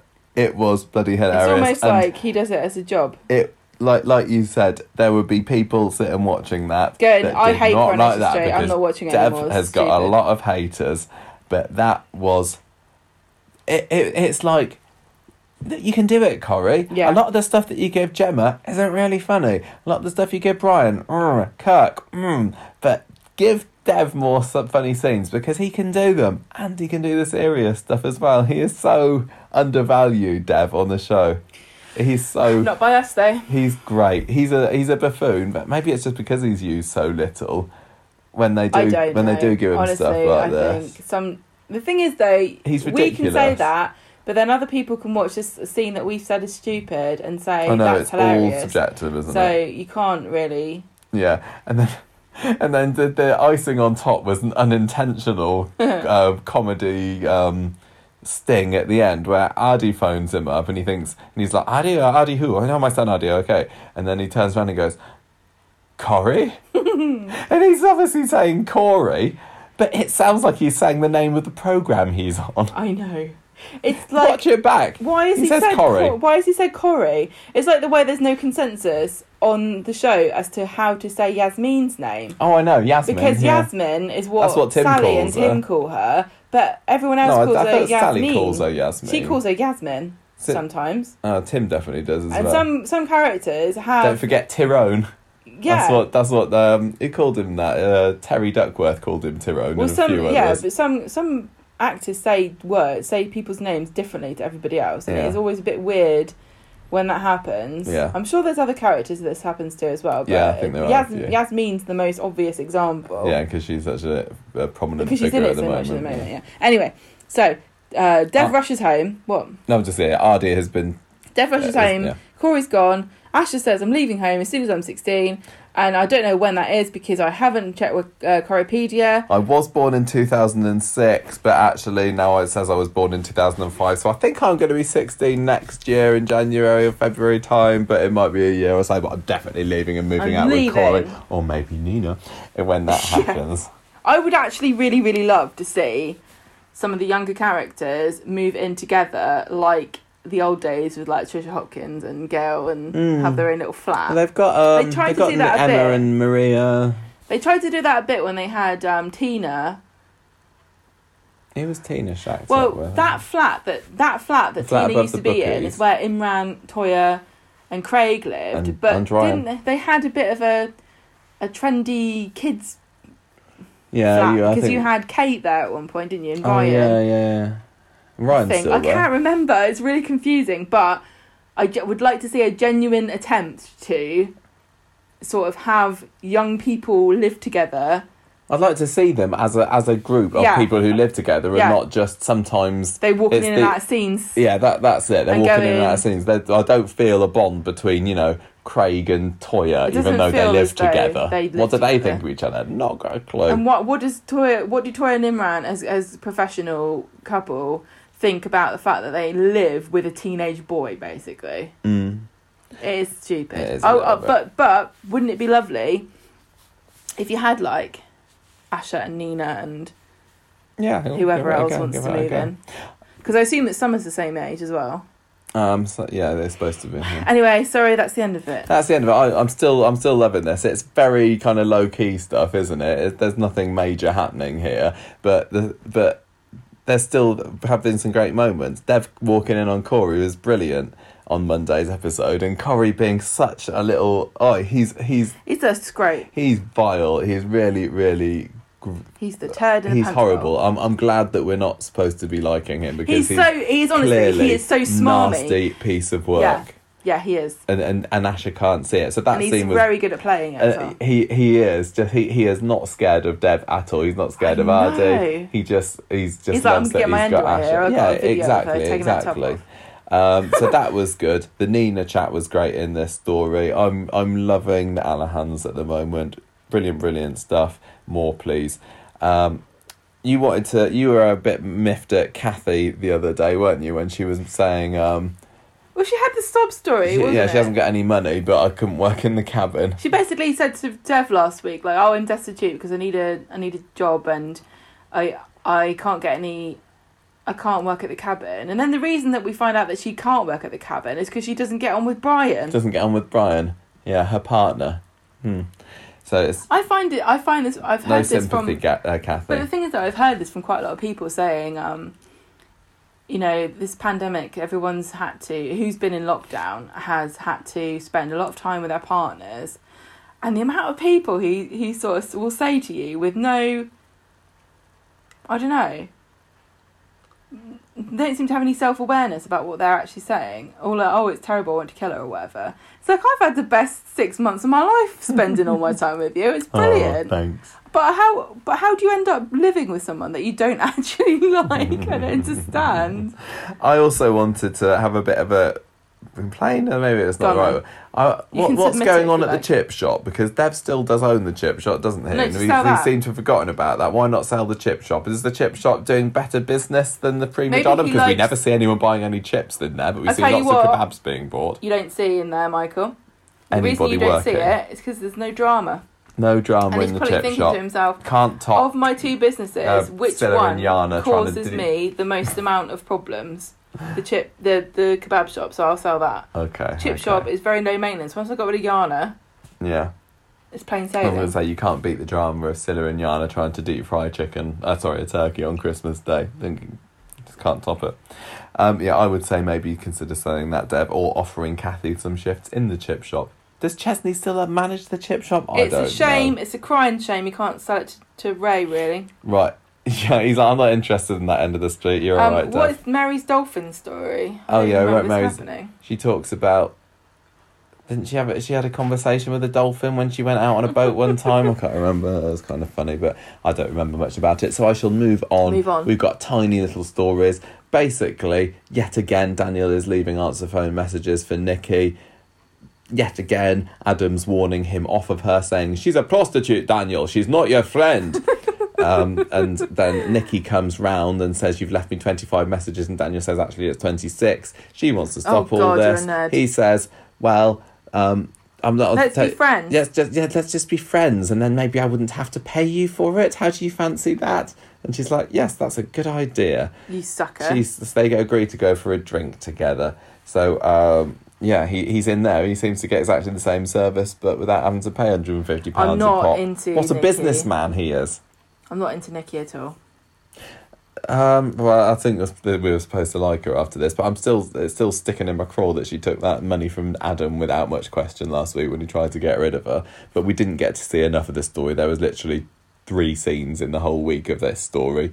Maybe there's going to be more, and maybe we'll change our mind. Maybe we'll hunker down and Doesn't really the follow the the the direction I thought this was going in last week when she was sort of when we found out that she had a daughter Mm. and then she was desperately taking money and you sort of imagined that she only worked because that was the way the only way she knew how to fend for her and a daughter and single mum you know has to be a prostitute to earn a crust just like lame is um Oh yeah. and so when she then says yeah i'll fine i'll be your friend and hang out with you you have to wonder where the kid is that she maybe so desperately maybe, maybe she will open up to Daniel about the child next week or something, and then we'll all feel sympathy for her. I don't Just know. bring the kid round. I can't- I would say to Daniel, look, if you're my friend and you want me to stop charging you, you got to do something for me. So you babysit my kid while I go out on the game. Well, we also had uh, a bit of Todd Squad today, which is fairly unnecessary. I don't think we needed this story injected into Friday's A drama. lot happened this week, didn't it? A lot. Gemma, Oh wow! Guess what, everybody? the security guard. Is only the uh, the the security guard they found in the canal on Yes. Coronation Street. What's the Johnny and Scott security guard? The, the security guard they found in the canal is the only person you've seen in Coronation Street who is a character who has been a security guard in the last five years. And that is Cal. this is not the Johnny has got security guard, everyone. That was a red herring. That was a bizarre red herring. Like I said last time, how is it going to be a 30 year old corpse wearing a security Well, guard's you were outfit? right. So, anyway, it's Cal, he reckons. Yeah, he's, yeah, he because doesn't know for because sure. ma- Billy, Billy, is, Billy is operating on total Coronation Street soap logic, which is that, which is to say that I know somebody who's a security guard. It must be him who's dead because there's nobody else who's got a speaking part in Weatherfield, who wears a security like, yeah, guard's he's got a security guard's uniform. What else do you I want? don't know anyone else who wears one. It's like the uh, the Monty Python Holy Grail scene when they go and burning the witch. How do you know she's a witch? Because she looks like one. How do you know it's Kel? Because he's wearing a uniform. also, the description matches apparently. So yeah, as far as Billy's yeah, concerned, because middle-aged security guards. Yeah, they're- you don't you don't get very many of them diverse, for, aren't for they? a dozen. Yeah. Um, anyway, so they're just worried about how Paul will feel if he finds out about it, aren't they? I think Paul's going to be thrilled. I don't think he will. Really, Billy says, "I don't know how to tell him," um, and then he acts weird when Paul comes back. So he thinks it's about Todd, but Billy doesn't say because he thinks he's going to get upset. But I'm, I think honestly, Paul happens to bring up, Paul- doesn't he? Like, oh, my past was so tragic. Oh, I, I hope nobody mentions Kel hope again. nobody brings up Cal. Um, So because I don't like, want to crack open a case of champagne when I find out he's been dragged out of a canal as a corpse. And then, what was it that you wanted to say to me, Billy? Nothing. Nothing! Look, I bought you a plate of Monster Munch to distract you. oh, beige Oh, my favourite. It's my second Oh, birthday. You've got one of those mini party eggs. no, Paul, it's not your birthday anymore. Have a scotch egg like a grown up. Ah, anyway, so I guess that's going to be coming into the show next week, so we'll leave our speculation to that. Um, what do you another think day. about Cal and the canal?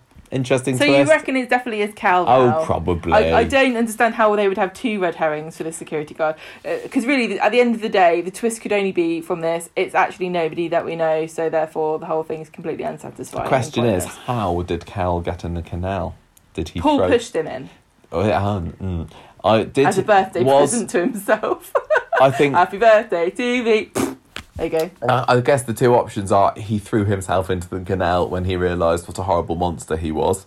And the What second have one I is become? somebody else realised what a horrible monster he was and pushed him Well, into the canal. didn't Bernie have a big effort to try to out him as a pedo? Well, yeah, that's why um, Chesney and Gemma's house was set on fire, wasn't it? Because they thought they were attacking Kel, so it would make sense would if make somebody sense. actually got to him. If somebody decided to become a um, avenger of justice, what they called vigilante over the, the Yeah. pandemic break. Yeah, I mean, some people took up Castlefield vigilante. some people took up like baking and knitting. Yeah, Pushing pedos Pushing into canals is another thing. I Yeah. guess. and then when you're back to work after lockdown, oh, what did you do during did the lockdown? do? Well, Sourdough. and that's it. That's it. Finally, this is a very long street talk, but you know we did have an extra half an hour to talk about this week. We'll Yeah, you wait keep till it, next week, Try and keep it under two hours next week, but the Why? time has come. Didn't you have fun talking? I did. I thought it was a, a very enjoyable today. Um, we've got to score it, and we've got to get Oh, our character of the week. isn't it? As So I said at the very beginning funny- of this, this was not a five. This wasn't a five. Uh, the, the the Daniel and Nicky story a bit. Mm, there were things with It's the password that was a bit. Mm, Shona, like you said, I'm still. Oh, is this real? Um, the Friday Tim and Yasmeen stuff. And, and Geoff and all that is like, oh, they should have done and made a bit more of that on Friday. The sinkhole, I was led to believe it was going to be a bit more exciting than it was, but maybe that's just You my own fault. Completely my own fault. That's not. I'm The thing is also, there's always like a bit of a golden rebound effect. there is. When you've watched dire episodes one after the other for weeks on end, starting to wonder why you even watch this programme, then when it gets really good, I think you award it bonus points But because it's not. no, there were some anymore. superb scenes this week. It was really good. I mean, Tim what was I worried Tim, about? Tim having a go at Geoff in the kitchen, Sally trying to sneak the book out with Geoff, uh, the police coming to get Geoff in the end. Load of great stuff there. Um, the the stuff with the hole was quite exciting, so that gets it at least half a point just a for putting a giant hole appeared. in, in in David's garden. what was the name of that horror movie where they had bugs like tremors? Yeah. Um, the the Ollie Maybe it's Wobbles stuff kind of exciting. That's moving on. Tragic stuff. Great acting. Character from the past has reappeared. Dev, brilliant stuff. The the, Michael, the Mr. Peck, you could have Mr. just done it this, there this was- at the beginning if you were gonna This is how most podcasts manage to stay underneath Yeah. half an hour, isn't it? just, It's like briefly bullet describe. point. Yeah, so there was a lot of good. Um, I am feeling. Oh, it's hard. It's it's really hard because I'm going between a four and a four and a half. really. Yeah. I was going between a three and a half and a four. I think it's four for me. I'm going to give it four faces like an underdone panini, which is what happens when you fall asleep on Audrey's corduroy sofa. Oh, I feel like you're right. It is a bit of a rebound effect. If I gave it a four and a half, was it really a four and a half, No. or am I just being mean? If I don't say it was, Do what you want. Nobody's I'm going to go for a four, and I've got a feeling that our Facebook group is going to be scoring higher I think the this. Facebook group will score it. there was an awful lot of great, five. but there was some. Oh yeah, we'll get some fives, with no doubt for this week. But I, I feel justified in being able to point out some bits that didn't work as well as they could have done. I Um, thought I think this you'll week. find So that the I- soil type of Weatherfield has actually been established as very rocky and unlikely to develop the criteria needed to make a sinkhole due to a sewer malfunction. I don't know what to rate it. I've got a few options here, so I just want to read out a few of my favourite ones. Oh, there are so many good ones. I wanted to read I could out. give it four wet weekends that Alya calls a boyfriend. I, I could give it four extramarital relationships with a robot. I could give it four officers from the yogurt police. That's my favourite one. So maybe I'll go for that one. Officers from the Yogurt And- Police. Character of the week. Oh no, this is the toughie. Uh, uh, people are going to say Tim, aren't they? People are going to say Tim, and I'm Tim's managed to stop being a dick. I'm kind of I'm kind of going there. no, I you love- don't get rewarded for doing what you should have been doing. I love Dev this two week. months ago. I I I, like. I. I really enjoyed watching Leanne this week, although we didn't see a whole lot of her. I like Kath, Cathy's cyborg boyfriend. Can't give it to him. I I enjoyed David as always. Geoff was fantastic to watch. Um, Sally for being brave and going in there to get the laptop, although did give it to Sally last week. I'm gonna go Tim. I'm sorry. I I I really enjoyed Get Tim. out. Um, he's he's back. house. I'm sure I'm not going to stay loving him. I don't think there's going to be many other opportunities for me to give Tim character of the week. No, probably not. This is I this want is his finest moment for Tim. years. I really want to love Tim, so I'm going to give him the benefit of the doubt. I'm going to say it is Tim this week for me. Well, I'm glad that Tim fans finally got to see Tim being heroic, and he was. It was really good, um, really good scenes. If you if you like Tim as a character, you would be vindicated for being a fan of him because he um, stood up to his dad and told him what for. Yeah, and the, and the way Joe played it was was spot on. I thought as well. That bit where he pointed at Geoff and was like, "I've never done that to my wife. I've never shoved a camera in her face." I Yeah. also loved Geoff's Je- like um, Ian Bartholomew's performance as Geoff this week when he realised that his laptop was Yeah. missing. Oh, so many bits where he'd been unmasked. He's really fantastic at playing that and recovering as well. He's so so many nuances. So so good at at acting. For Geoff, So like is, is slowly. Geoff your character of the I- week? No, he can't be because he's evil. you can still. Pat. Phelan, Gemma, is our number two. Know. ranked character of the week. Joined with Sally at the moment. We, we've I, I found out. So uh, if you give if you give it to Sally Sally? this week, then No. Sally's going to pick feeling. It's going to happen No. one of these days. No, Sally's not going to get a no. Um, I actually think I'm going to give it to Geoff. I thought you might. I thought you might. Did you? Justify your choice. Oh, because it I was funny. it. It. was funny. It was effortlessly to me. It was effortlessly funny and stupid. But he pulled it off. I think he pulled it off. I can't keep apologising for liking something on the assumption See, that other people won't. This is me and But- Reg Holdsworth right here. but it was corny and silly and and ridiculous. But he also managed in the same scene to like go on the phone to find out that his daughter's been having it off with the evil kid that's causing him all his money problems. yeah, all the scenes where he had to argue with Asha, where he where he yeah.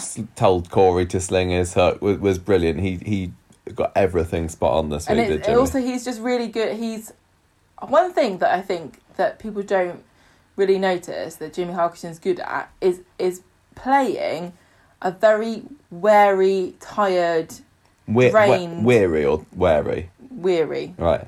Like he's drained. Like he, when he was Yeah. trying to do his sums, and he's just like, "Oh, "You guys should really be self sufficient by now," and I'm here trying to juggle these businesses and people, and just constantly being disappointed and like trying to plead with Kathy and getting nowhere. And he's really got no allies, or he hasn't got a wife or a girlfriend to back him up. He hasn't. He can't share his burdens with anybody. Mm. Oh, I just feel really bad for him. I it must be awful. So bad for Being a single moment. parent of kids of any age, I can't imagine how difficult that would be. But it's interesting that they're exploring it a little bit with Dev. I'd like to see a bit more. Mm, mm. It's kind of difficult to um, sympathise with someone who's having a hard time because they've got three businesses and their children are going to, to private school. you know, that's a bit um, out of touch. But you know, the general sentiment of being, Well, you, know, Dev. The first, when when I first when I think about Dev, the first thing I think of is snob. yeah, that's right. Was that from this week when I think Willie so, said that? yeah. Like no, maybe No, I not. don't think so. Buffoon, maybe. Yeah, lovable buffoon. Well, I think that's it. I think we've finally reached the end of the street talk. Jay, but we've got some news to talk about, some some sad news and some good news. So um, yeah. I think it's time we moved Let's move onto on. the cabin.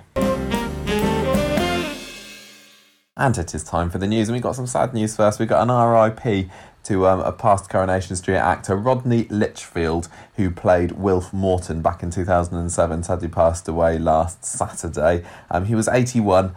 Um, yeah, sad news. I, mean, I think, I mean, he's going to be have been a character that a lot of current listeners to the podcast and viewers might not know and might not remember because he was only in like 22 episodes or or, or so and, and you know as part of the, the Morton clan who were quickly forgotten but I remember him. He was he was like the granddad. He was a bit of a con artist. He was a he's a, a bit of a dodgy geezer really. And um when the uh, talking about the character not the actor of course.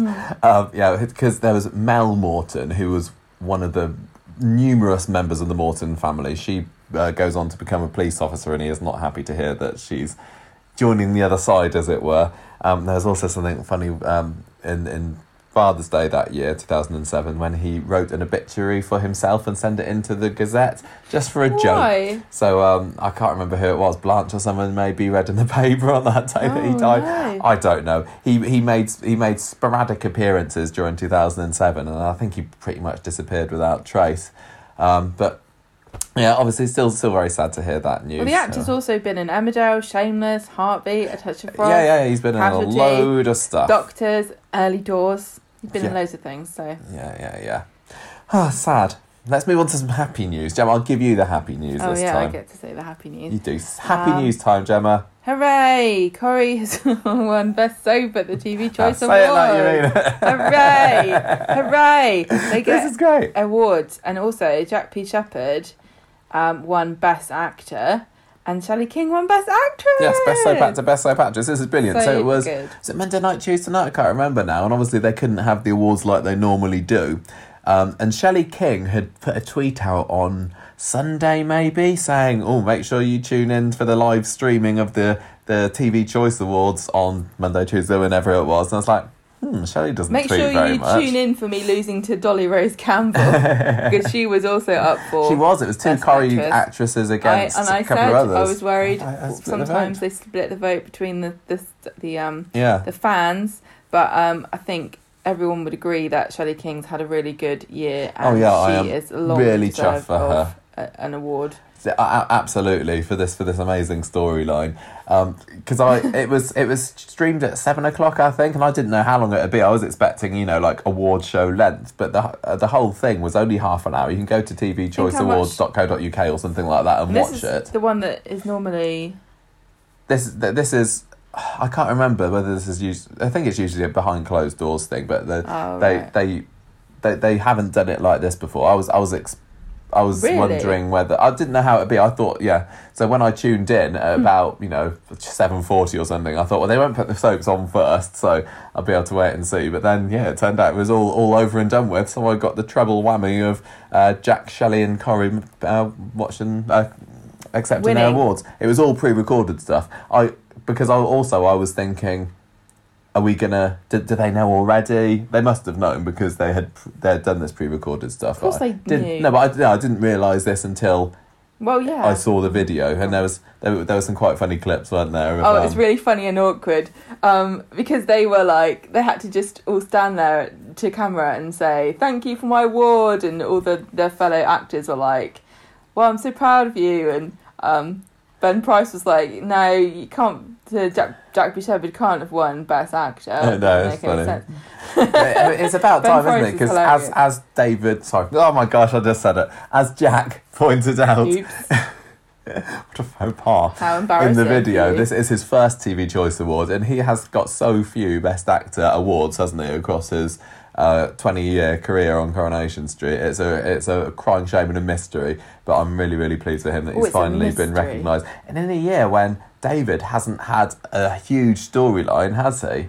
Um, So but obviously, the it? most important thing here is that he beat Danny Dyer, who he was That's going up against. That's so the most amazing so part. I'm happy. Oh. Danny Dyer, enemy of this Oh. podcast for no particular reason. He doesn't even know who we are. No, I know. he has got no idea. Also, he's the descendant of a king, don't you know? oh God, he's gonna have He'll, his have to get, he'll, off. he'll beat us up. I don't know why. I don't know why it's him that winds me up. Just, just you know, thinking about him. Because he is full of bravado and, and you're a, a He's a- gentleman. He's a proper geezer, that Danny a Dyer. bit, anyway, Well, career, it's not huge. a slag off Danny Dyer section. no, this it's is not. well it's done Coronation congratulate, Street. Fantastic, Jack. Um, and Shelley as well. They had Barty and um, Sarah doing a little well done Well, to, to so her, didn't they? And then we also had um, we had Jane Danson and Simon Gregson Mhm. accepting the award on behalf of Coronation Street. Um, Not at all reading from an auto not cue. at all like they were in a Definitely hostage not. video. Definitely, definitely not. It's Well, not Gemma, like they read ask- lines for a living or anything. Can I ask, as, as your resident fashionista, do you agree with me Oh, that right, Jane yeah. Danson's treble duck jumper Oh, was lovely. Just perfect for accepting a Absolutely, Coronation Street like, award in its, in its 60th anniversary? What yeah. she was doing. yeah, we also they had uh, there's Patty said something for that, didn't Oh she? Oh yeah, in she, character she was hilarious. She was like, "Oh, I'm going to make a hat out of this." and uh, Sal, Sal was something there, yeah. lovely dress. Um, I can't remember who Um, else. Who- uh, uh, Dan Brocklebank. Oh, that's was right, there, yeah, wasn't he? Um, and maybe someone else I can't remember. Anyway, I was I was really really chuffed for that. nice I, to watch I that. didn't know what to expect. I'd forgotten that the awards were coming up until Shelley put that tweet out the other day, and I was thinking, oh, I- it'd be nice if Coronation Street wins something, but you never can tell, can you? But well, you know, we can't tell because we special don't year. watch the other soaps. no, no. So we've got no idea whether. Well done. Well, all we know is that Emmerdale is apparently going down the pan. Emma, uh, EastEnders has been been on, although I hear very good things about this week's EastEnders because they went back to their 20 minute um, non socially distanced glass screened episodes and um, people said it was very good, but not as good as this week's Corrie. Apart from No the bit way. where one of the characters licking the glass down the middle of their sofa. Um, speaking of programmes, we had two Coronation Street specials this week, didn't we? The Famous Faces one on Monday. Oh, we're really being and then spoiled. the Liz McDonald special on Wednesday. Um, I thought they were both pretty good. I enjoyed. I mean, that, that is not often, like, like we said with a lot of the other icons programs, we don't really see much of um, many programs dedicated to to Liz. So seeing some of our old scenes was cool. Not many. We had Charlie Just Lawson like appear on that as well, didn't we? And um, I remember they they showed all the classic Liz scenes, getting stuck on a balcony and and uh, hiding behind Lloyd's sofa. And they had that Yeah, one funny. on one of the uh, other clip shows as well, didn't they? But that Yeah. was brilliant. But that that was a great old program. Um, and the the famous faces one, like I said the other day, they'll have a section on um, old Gandalf. They'll have a sec. Who was the Yes, other person they had a section on? Don't- oh, um, oh, the comedian who went out. With Oh yeah. Peter Kay. Peter Kay. I'm glad that because I still I've never seen those episodes because those were broadcast No, when he I was, was. so funny. he was brilliant. I have to say, I do think I'm prejudiced against special guest stars now Why? because I was like, oh, here we go, it's Peter Kay's bit, so expecting them to be naff. But when Yeah, no, I watched was- them, he was really funny. Yeah, that was pro- broadcast when I was living in France for nine months. So I, I read about it at the time and I went to the Coronation Street Visual Update site. Who remembers that? And saw little pictures of it, but I've never seen it, so I'm I'm assuming that it's going to be on the DVD, so we'll be able to watch that properly when we get around to the early 2000s. But that was great, and then they just had you know, li- tiny little bits about lots of other stars. They even managed to or tried to get away because they fla- flashed a load of pictures up, didn't they? Of, Look, this person was in it, this person was in it, and some of them is like Rula Lenska. Like I, I don't know whether. Yes, she was famous when she came into Coronation Street, but I wouldn't call her a special guest star. Somebody who was No. in and out of it for ten years. And Maureen Lipman, they had her being Lillian Spencer as there well. There really is a bit of a fine line between this person's a celebrity who we managed to get into Coronation Street and this person's a famous actor who did acting in Coronation Street, which I would argue was um, Maureen Lipman. You know, like yeah, yeah, totally. she's famous for being an actress. It's not. I'm not surprised that she was in Coronation Street. Mm, I mean, maybe she is a bit more high profile than some of the other big names. It was a bit strange to see her. They had um, uh, what was his name? Jim Moir as well. Recent, Yes. recently played Colin Callan, and um, yeah, it, it was it was quite an interesting program. Just and they had. Les Dennis. Oh yeah, Les Dennis, didn't they? Again, I Oh. don't think I'd count him as Corrie famous faces because of course he was famous before Coronation Street, I would. but um, because I, th- I don't think he star. made. I don't think he made it. Yeah, but I don't think he made a name as an actor.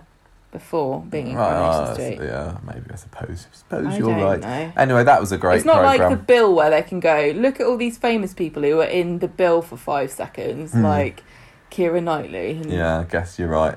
Um, but anyway, that's it. All of the specials are now done because we've got our six episodes next week. Oh no. Some- I want to say I want to see next week whether you're still oh knowing that No, because I'm on deadline next week as well, bad. and I'm already tired, Oh, and I'm not you? even started. Oh, we'll, we'll plough through it. Ah. Anyway, Oh. um, that is it for our news this week. We- we- I've got no more news to give you, but I do have some feedback to give you. So um, here So it comes it. right now.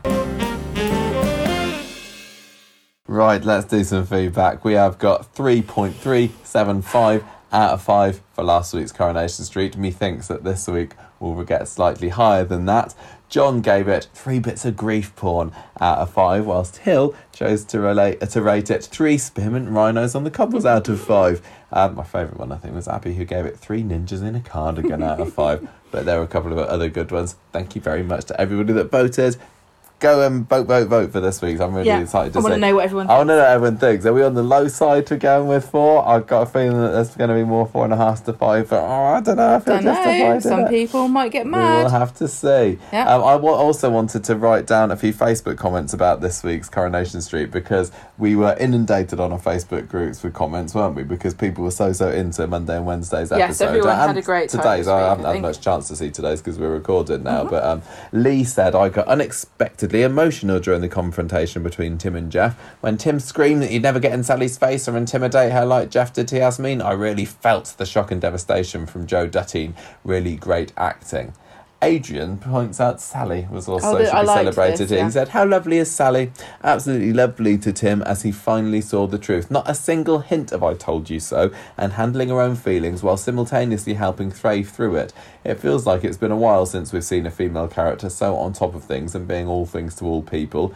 Tanisha Gori was amazing too. Very little to do, but I think that might be harder than having a big scene to pull off. She's so natural in her manner. Everyone else has a pretty good night too That's nice. interesting what he was saying about Faye as well because we didn't really get to see any of the fallout from Faye today, did we? A lot of it was how's Tim going to cope with the fact that this guy who he's known all his life is a lion. I know his life is longer than Faye's, but this is still her granddad who she's looked up In to and sat on the knee of and had Werther's originals of for the last 18 well, yeah, years. not really that long.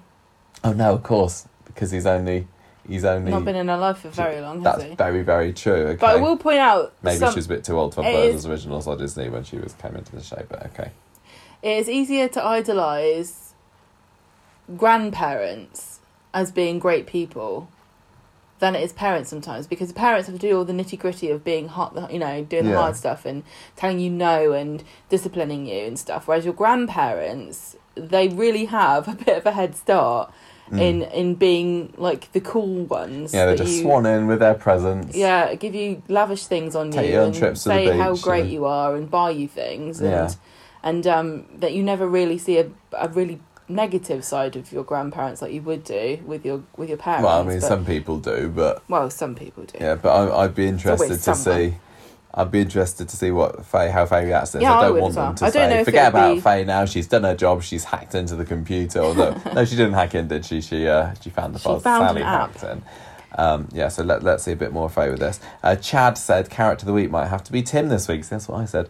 Incredible performance by Joe Duttine and an excellent script by Ellen Taylor. See, I didn't even notice. I never remember to look. Monday and Wednesday are both Ellen Taylor episodes, and they were superbly Really scripted. good. So well Yeah, done. yeah. Five out of five, he says, for those scenes. Matthew says, How small are David's feet?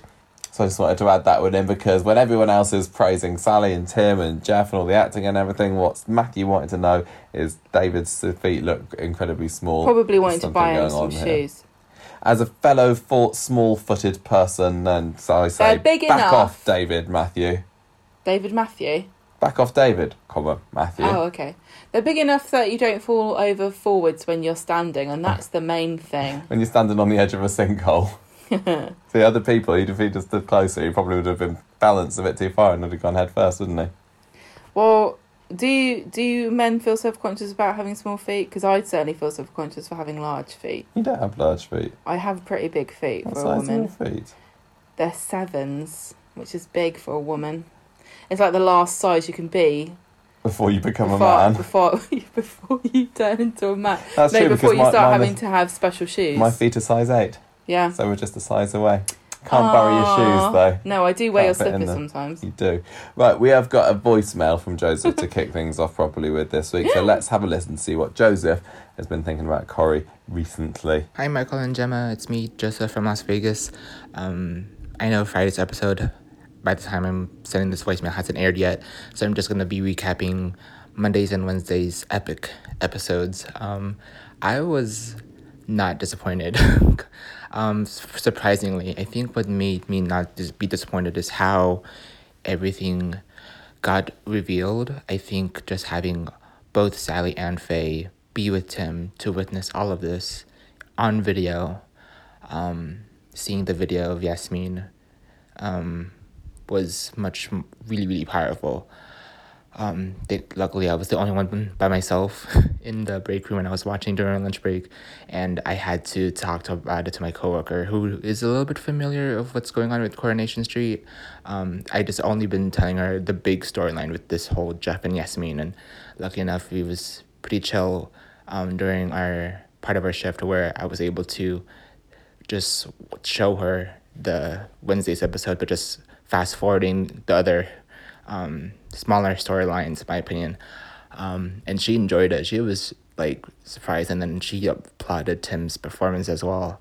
Um, I cannot wait to see how things unfold, and hopefully, we're much closer to the end result of this whole Geoff and Yasmeen storyline. Um, probably sooner than we think. Um, can't wait to listen to the podcast. Okay, bye. Thank you, Joseph. I, I, I like how he goes into the break room to watch Coronation Street. Can't wait till he gets home. He has to go and watch it at work when he's on his. Must on be quite fun to watch it on your break. I don't know. I'd be worried that there'd be too many distractions and things. I might be called back to work and stuff. But um, it's cool that he's got his co-worker that he can he watch it with, who's, That's even cool. though they're kind of uh, only part following it. I, I do wonder, like sometimes, like when it's a really good episode, would that be an episode to try and introduce other people to, to Coronation Street? Would, Yeah, would they know. join How it? much 'Cause- is it reliant on you knowing the context Yeah. of the characters? Because we, when last year when they had the factory roof collapse, just the episode four, I think that we had Rachel round for dinner, Yeah. and she watched that, and she was getting quite into it. She was, actually, though, wasn't yeah. she?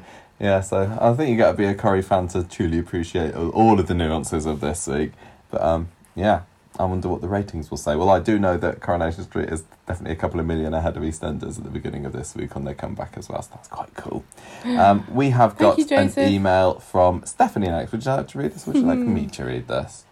You decide. I'll read it. Stephanie says, Dearest Gemma and Aw. Michael and Abby, greetings from the crazy Canadian cat lady. Although this week is not yet done, I'm thoroughly enjoying Corrie. I recently caught up with the UK. 15 episodes in a row. Oh Oh, my, god. God. My brain hurts after a while. That reminds me, I've still got a load of classic Coronation Streets from ITV3, ITV3 to catch up on. So it's a wonderful new experience to go on the Facebook group and understand the context about what's being posted. Welcome back from your camping trip, Gemma. My family went camping every summer growing up, which sounds exciting until you know that I grew up in the country, so camping was literally half an hour drive from our house. I haven't been camping in years, mostly because I don't like to sleep outside and I enjoy I enjoy indoor plumbing. Also in Canada, you need to be more aware of the variety of wildlife that will either kill you, bears, or destroy your stuff, like raccoons and skunks. I'll have you know, Stephanie, that when you go to the New Forest and you camp in a New Forest um, camping site uh, from the, the actual wildlife people, you sometimes will find a pony eating your bread. And, and they have balls, don't they? I thought that's you meant only- they have balls, like the ponies Balls. have balls. No.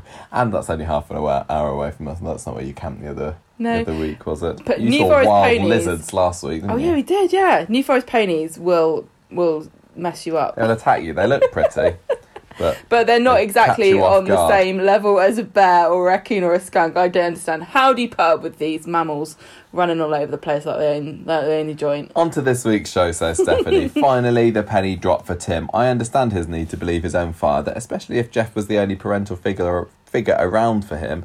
But the scales have finally come off his eyes. I'm glad the storyline's moving forward as it's been a bit stagnant with the entire drama following a circular narrative for the past few weeks. I did like the scene with Alya last week and the wine bottle though. I'm pretty sure I yelled at the TV for her to give him a matching scar on the other side of his neck. Well, she was standing the wrong side of him for that to happen. She would have just reopened the old wound, I think. Um, I'm really also enjoying seeing David and Sarah together. This is what I've been saying. The actors play off each other so well, and it's very easy to think of them as siblings. They know Yeah. exactly which buttons to push, but still be there for each other. Anyone with siblings knows the feeling of wanting to throttle them and hug them at the same time, as well as tease them until they run and tell mum on you. I don't know how often I want to hug my sister. No, you're not very. um Do you not remember being like that when you were a kid, though? I don't think we were. Oh, I was. I think we were just all argumentative at the time. Really? Just Like tolerating each other. Don't you? Did you never like do the thing where you like have a fight and then you attack them and then you're like, sorry, sorry, don't tell mom, I don't think we did. because you were. I mean, it's not old- like we're not close, but we were we were never close. we were never huggy huggy huggy or anything. Well, We just squabbled and bickered and or or were were pleasant to each other. Pleasant. You boring We kids. text each other pictures of cats every so often now. Does you that don't count? talk to her normally, do you? No.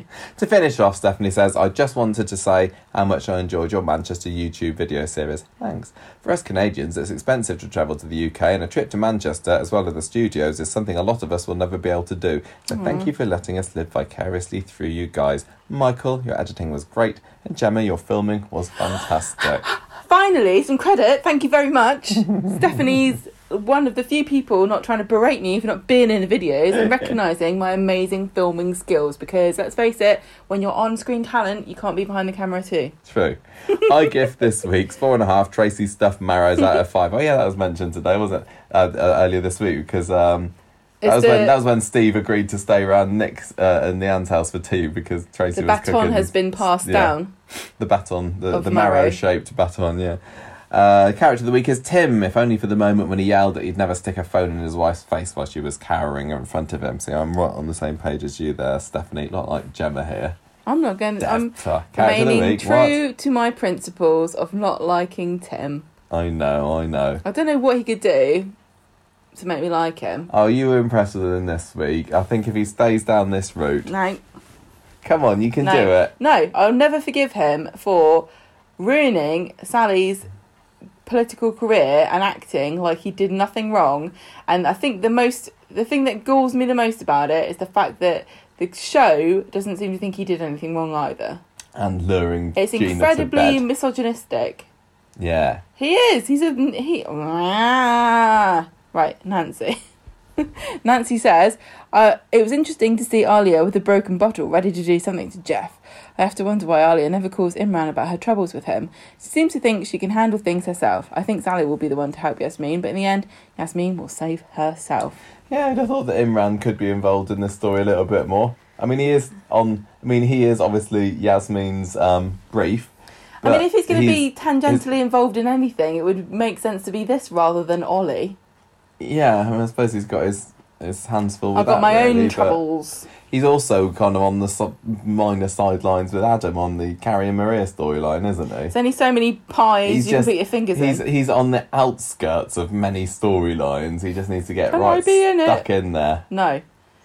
Right, so um, I have to wonder if Daniel will want to have a proper relationship with Nicky. How long will this relationship last? I think Adam has taken on Ken's role in trying to help Daniel out. I was wondering why Peter is not doing this though. Yeah, Peter could have been there as the as the wise advice giver, couldn't he? I feel that we will see more instances of Shona saying or acting inappropriately. I think they are trying to show us what can happen when someone is recovering from a shot in the head. She wasn't shot in the head. We're Just spreading misinformation. Don't believe us. Listen, what sometimes yeah, I I talk non everyone knows I talk nonsense, but I don't think people appreciate the quantity of nonsense I I spout. Quite a lot of it. Shona and David will get back together eventually, she says. The Johnny and Scott storyline is starting to get more intense. I feel that Scott is out for revenge and he makes a good villain. Yeah, nothing happened with that this week, did it? Dev should get help with his finances. I hope he doesn't end up selling the kebab shop to Ray. Asha still does not realise that Corey is trouble. It was a great scene between Dev and Cathy. I don't think he needs to sell the kebab shop to Ray, does he? I don't think Ray needs Ray's to go that far down the buying the street. it's shop. the it's the corner shop that's risky, isn't it? Unless he wants Because to leverage closer to the selling bistro. the kebab shop to Cathy and Brian in return for him buying the cabin. Hmm. I don't know. Hmm. Hmm. He could do. Dev could sell the cabin, could sell the Prima Doner to Brian and Cathy if he buys the cabin off them. Mm. I hadn't thought of that because the cabin's the one that's there at the moment. It's like he's not he's not He's tried even to buy that, that. there, and he must want it. Hmm. Theory. Theory. Ooh. Ooh. theory. Like what you're wearing.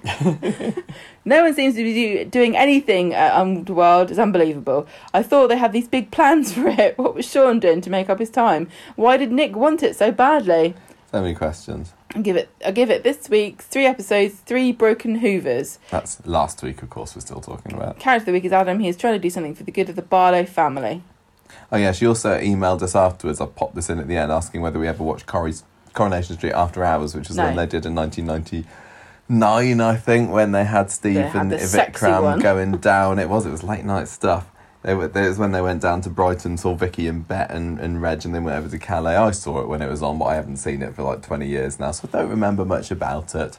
Maybe that we'll talk about that. Well, yeah, I think when we get to there for the DVD to the late 90s, it'd probably be worth watching a bit of that because it Well, probably I'd won't be like- on the DVD. I- I would quite like to watch some of these obscure spin-off shows, like the Brothers Grimm or whatever it's called. Oh yeah, pardon the expression. Yeah. Maybe we can do that another year. Rebecca says, "So glad Sally knows about the camera, but I don't know how much they can do as Geoff threw it away in the bin. Unless all the files. See, this is this is Geoff, Rebecca theorising. We know everything that's happened with this now. So she says, unless the files of Geoff either look on Yasmeen in the box or the stabbing are still on the computer. No, see, Rebecca didn't figure out what it would be as well. Same with me. I do agree with Michael though. She says that the Alya Joyce destroying speed dial was a bit meh, but I had expected more. So my fault, I suppose." I was surprised to hear about Ali too. However, I like Ryan being a supportive boyfriend and standing up for Alya in front of Geoff. Also love how Sally is still not being sucked in by Geoff or manipulated. And yes, I do think the alcohol was part of Geoff's plan, as one of you said. Alcohol is Alya's Achilles heel.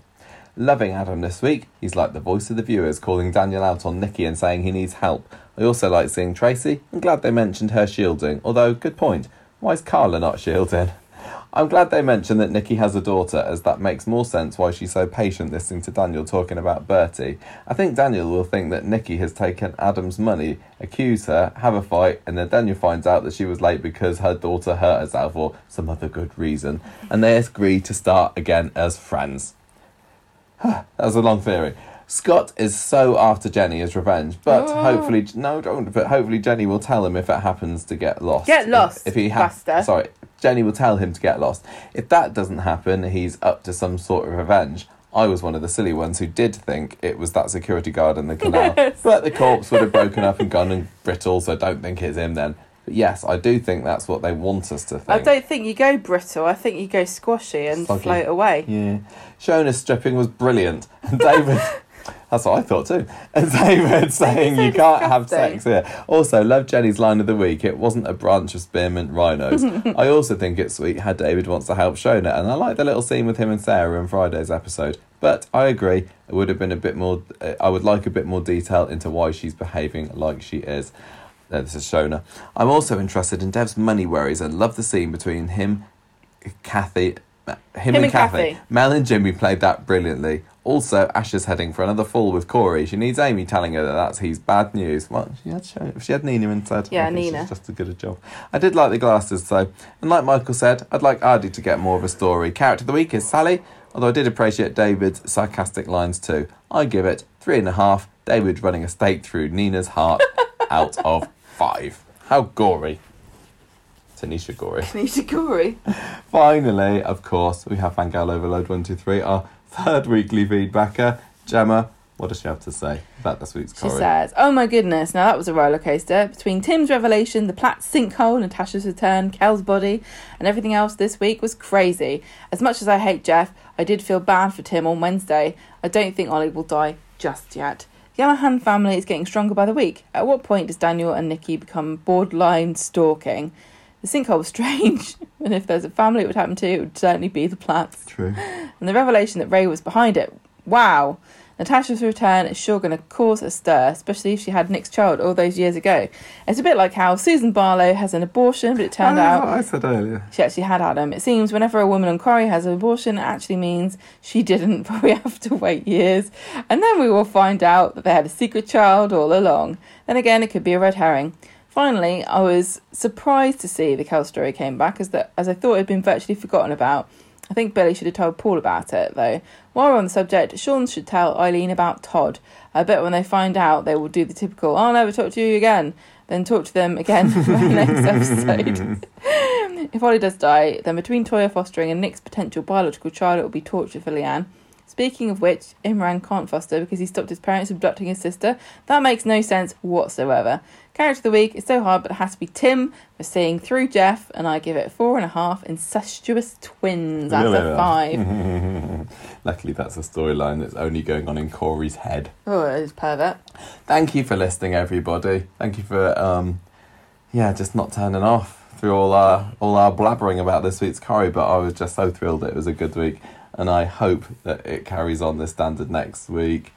You never know, do you? I mean, we had some great Ellen Taylor scripts on Monday and Wednesday. I I do wonder whether Coronation Street knew that EastEnders would be coming back this week, and they wanted to tie it in and be a bit of competition. But then again, this this is the week in September. They often have something big happening. It's a bit of an annual thing. Um, but yeah, great, great stuff. Lots Every five years, Simon Barlow gets in trouble, so watch out for that. Indeed, well remembered. So yeah, um, we, we will see that there's lots of um, kind of you know, dominoes set up in place that could cause shockwaves next week. Is that a metaphor that works? I don't know. Gemma, Yeah. how can people contact us if they want to feedback? feedback to us by emailing us at conversationstreet at gmail.com. You can find us at conversationstreet.podbean.com. That's where all of our back catalogue is, and in, it's all divided up into handy little segments. You can look back and see, oh, I want to see a Natasha Blakeman's character profile. Tough, because we haven't done one. We have not so done one minor. yet.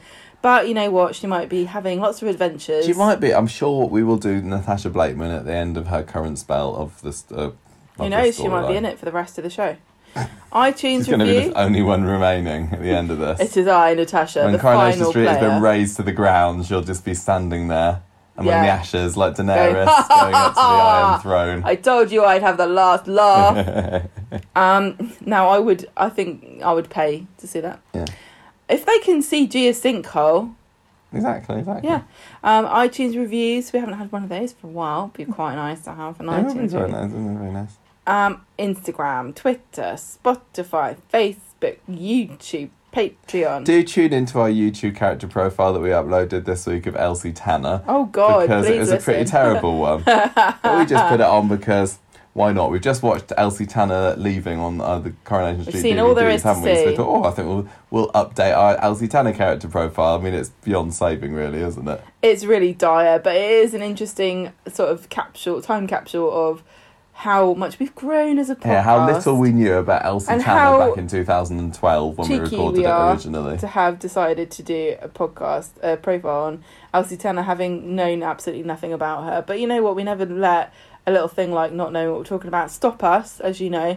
So enjoy listening to that if you want to. We've we did a bit of a extra intro and outros that we always do on our YouTube re-uploads. Yeah, brand so new content up there. if you're you, really desperate to hear our voices saying something different and new to what you've already heard before, there's always YouTube. Exactly, exactly. Finally, I want to say another big thank you to Charlie Lawson for coming on the podcast this week. Absolutely Lovely talking to him.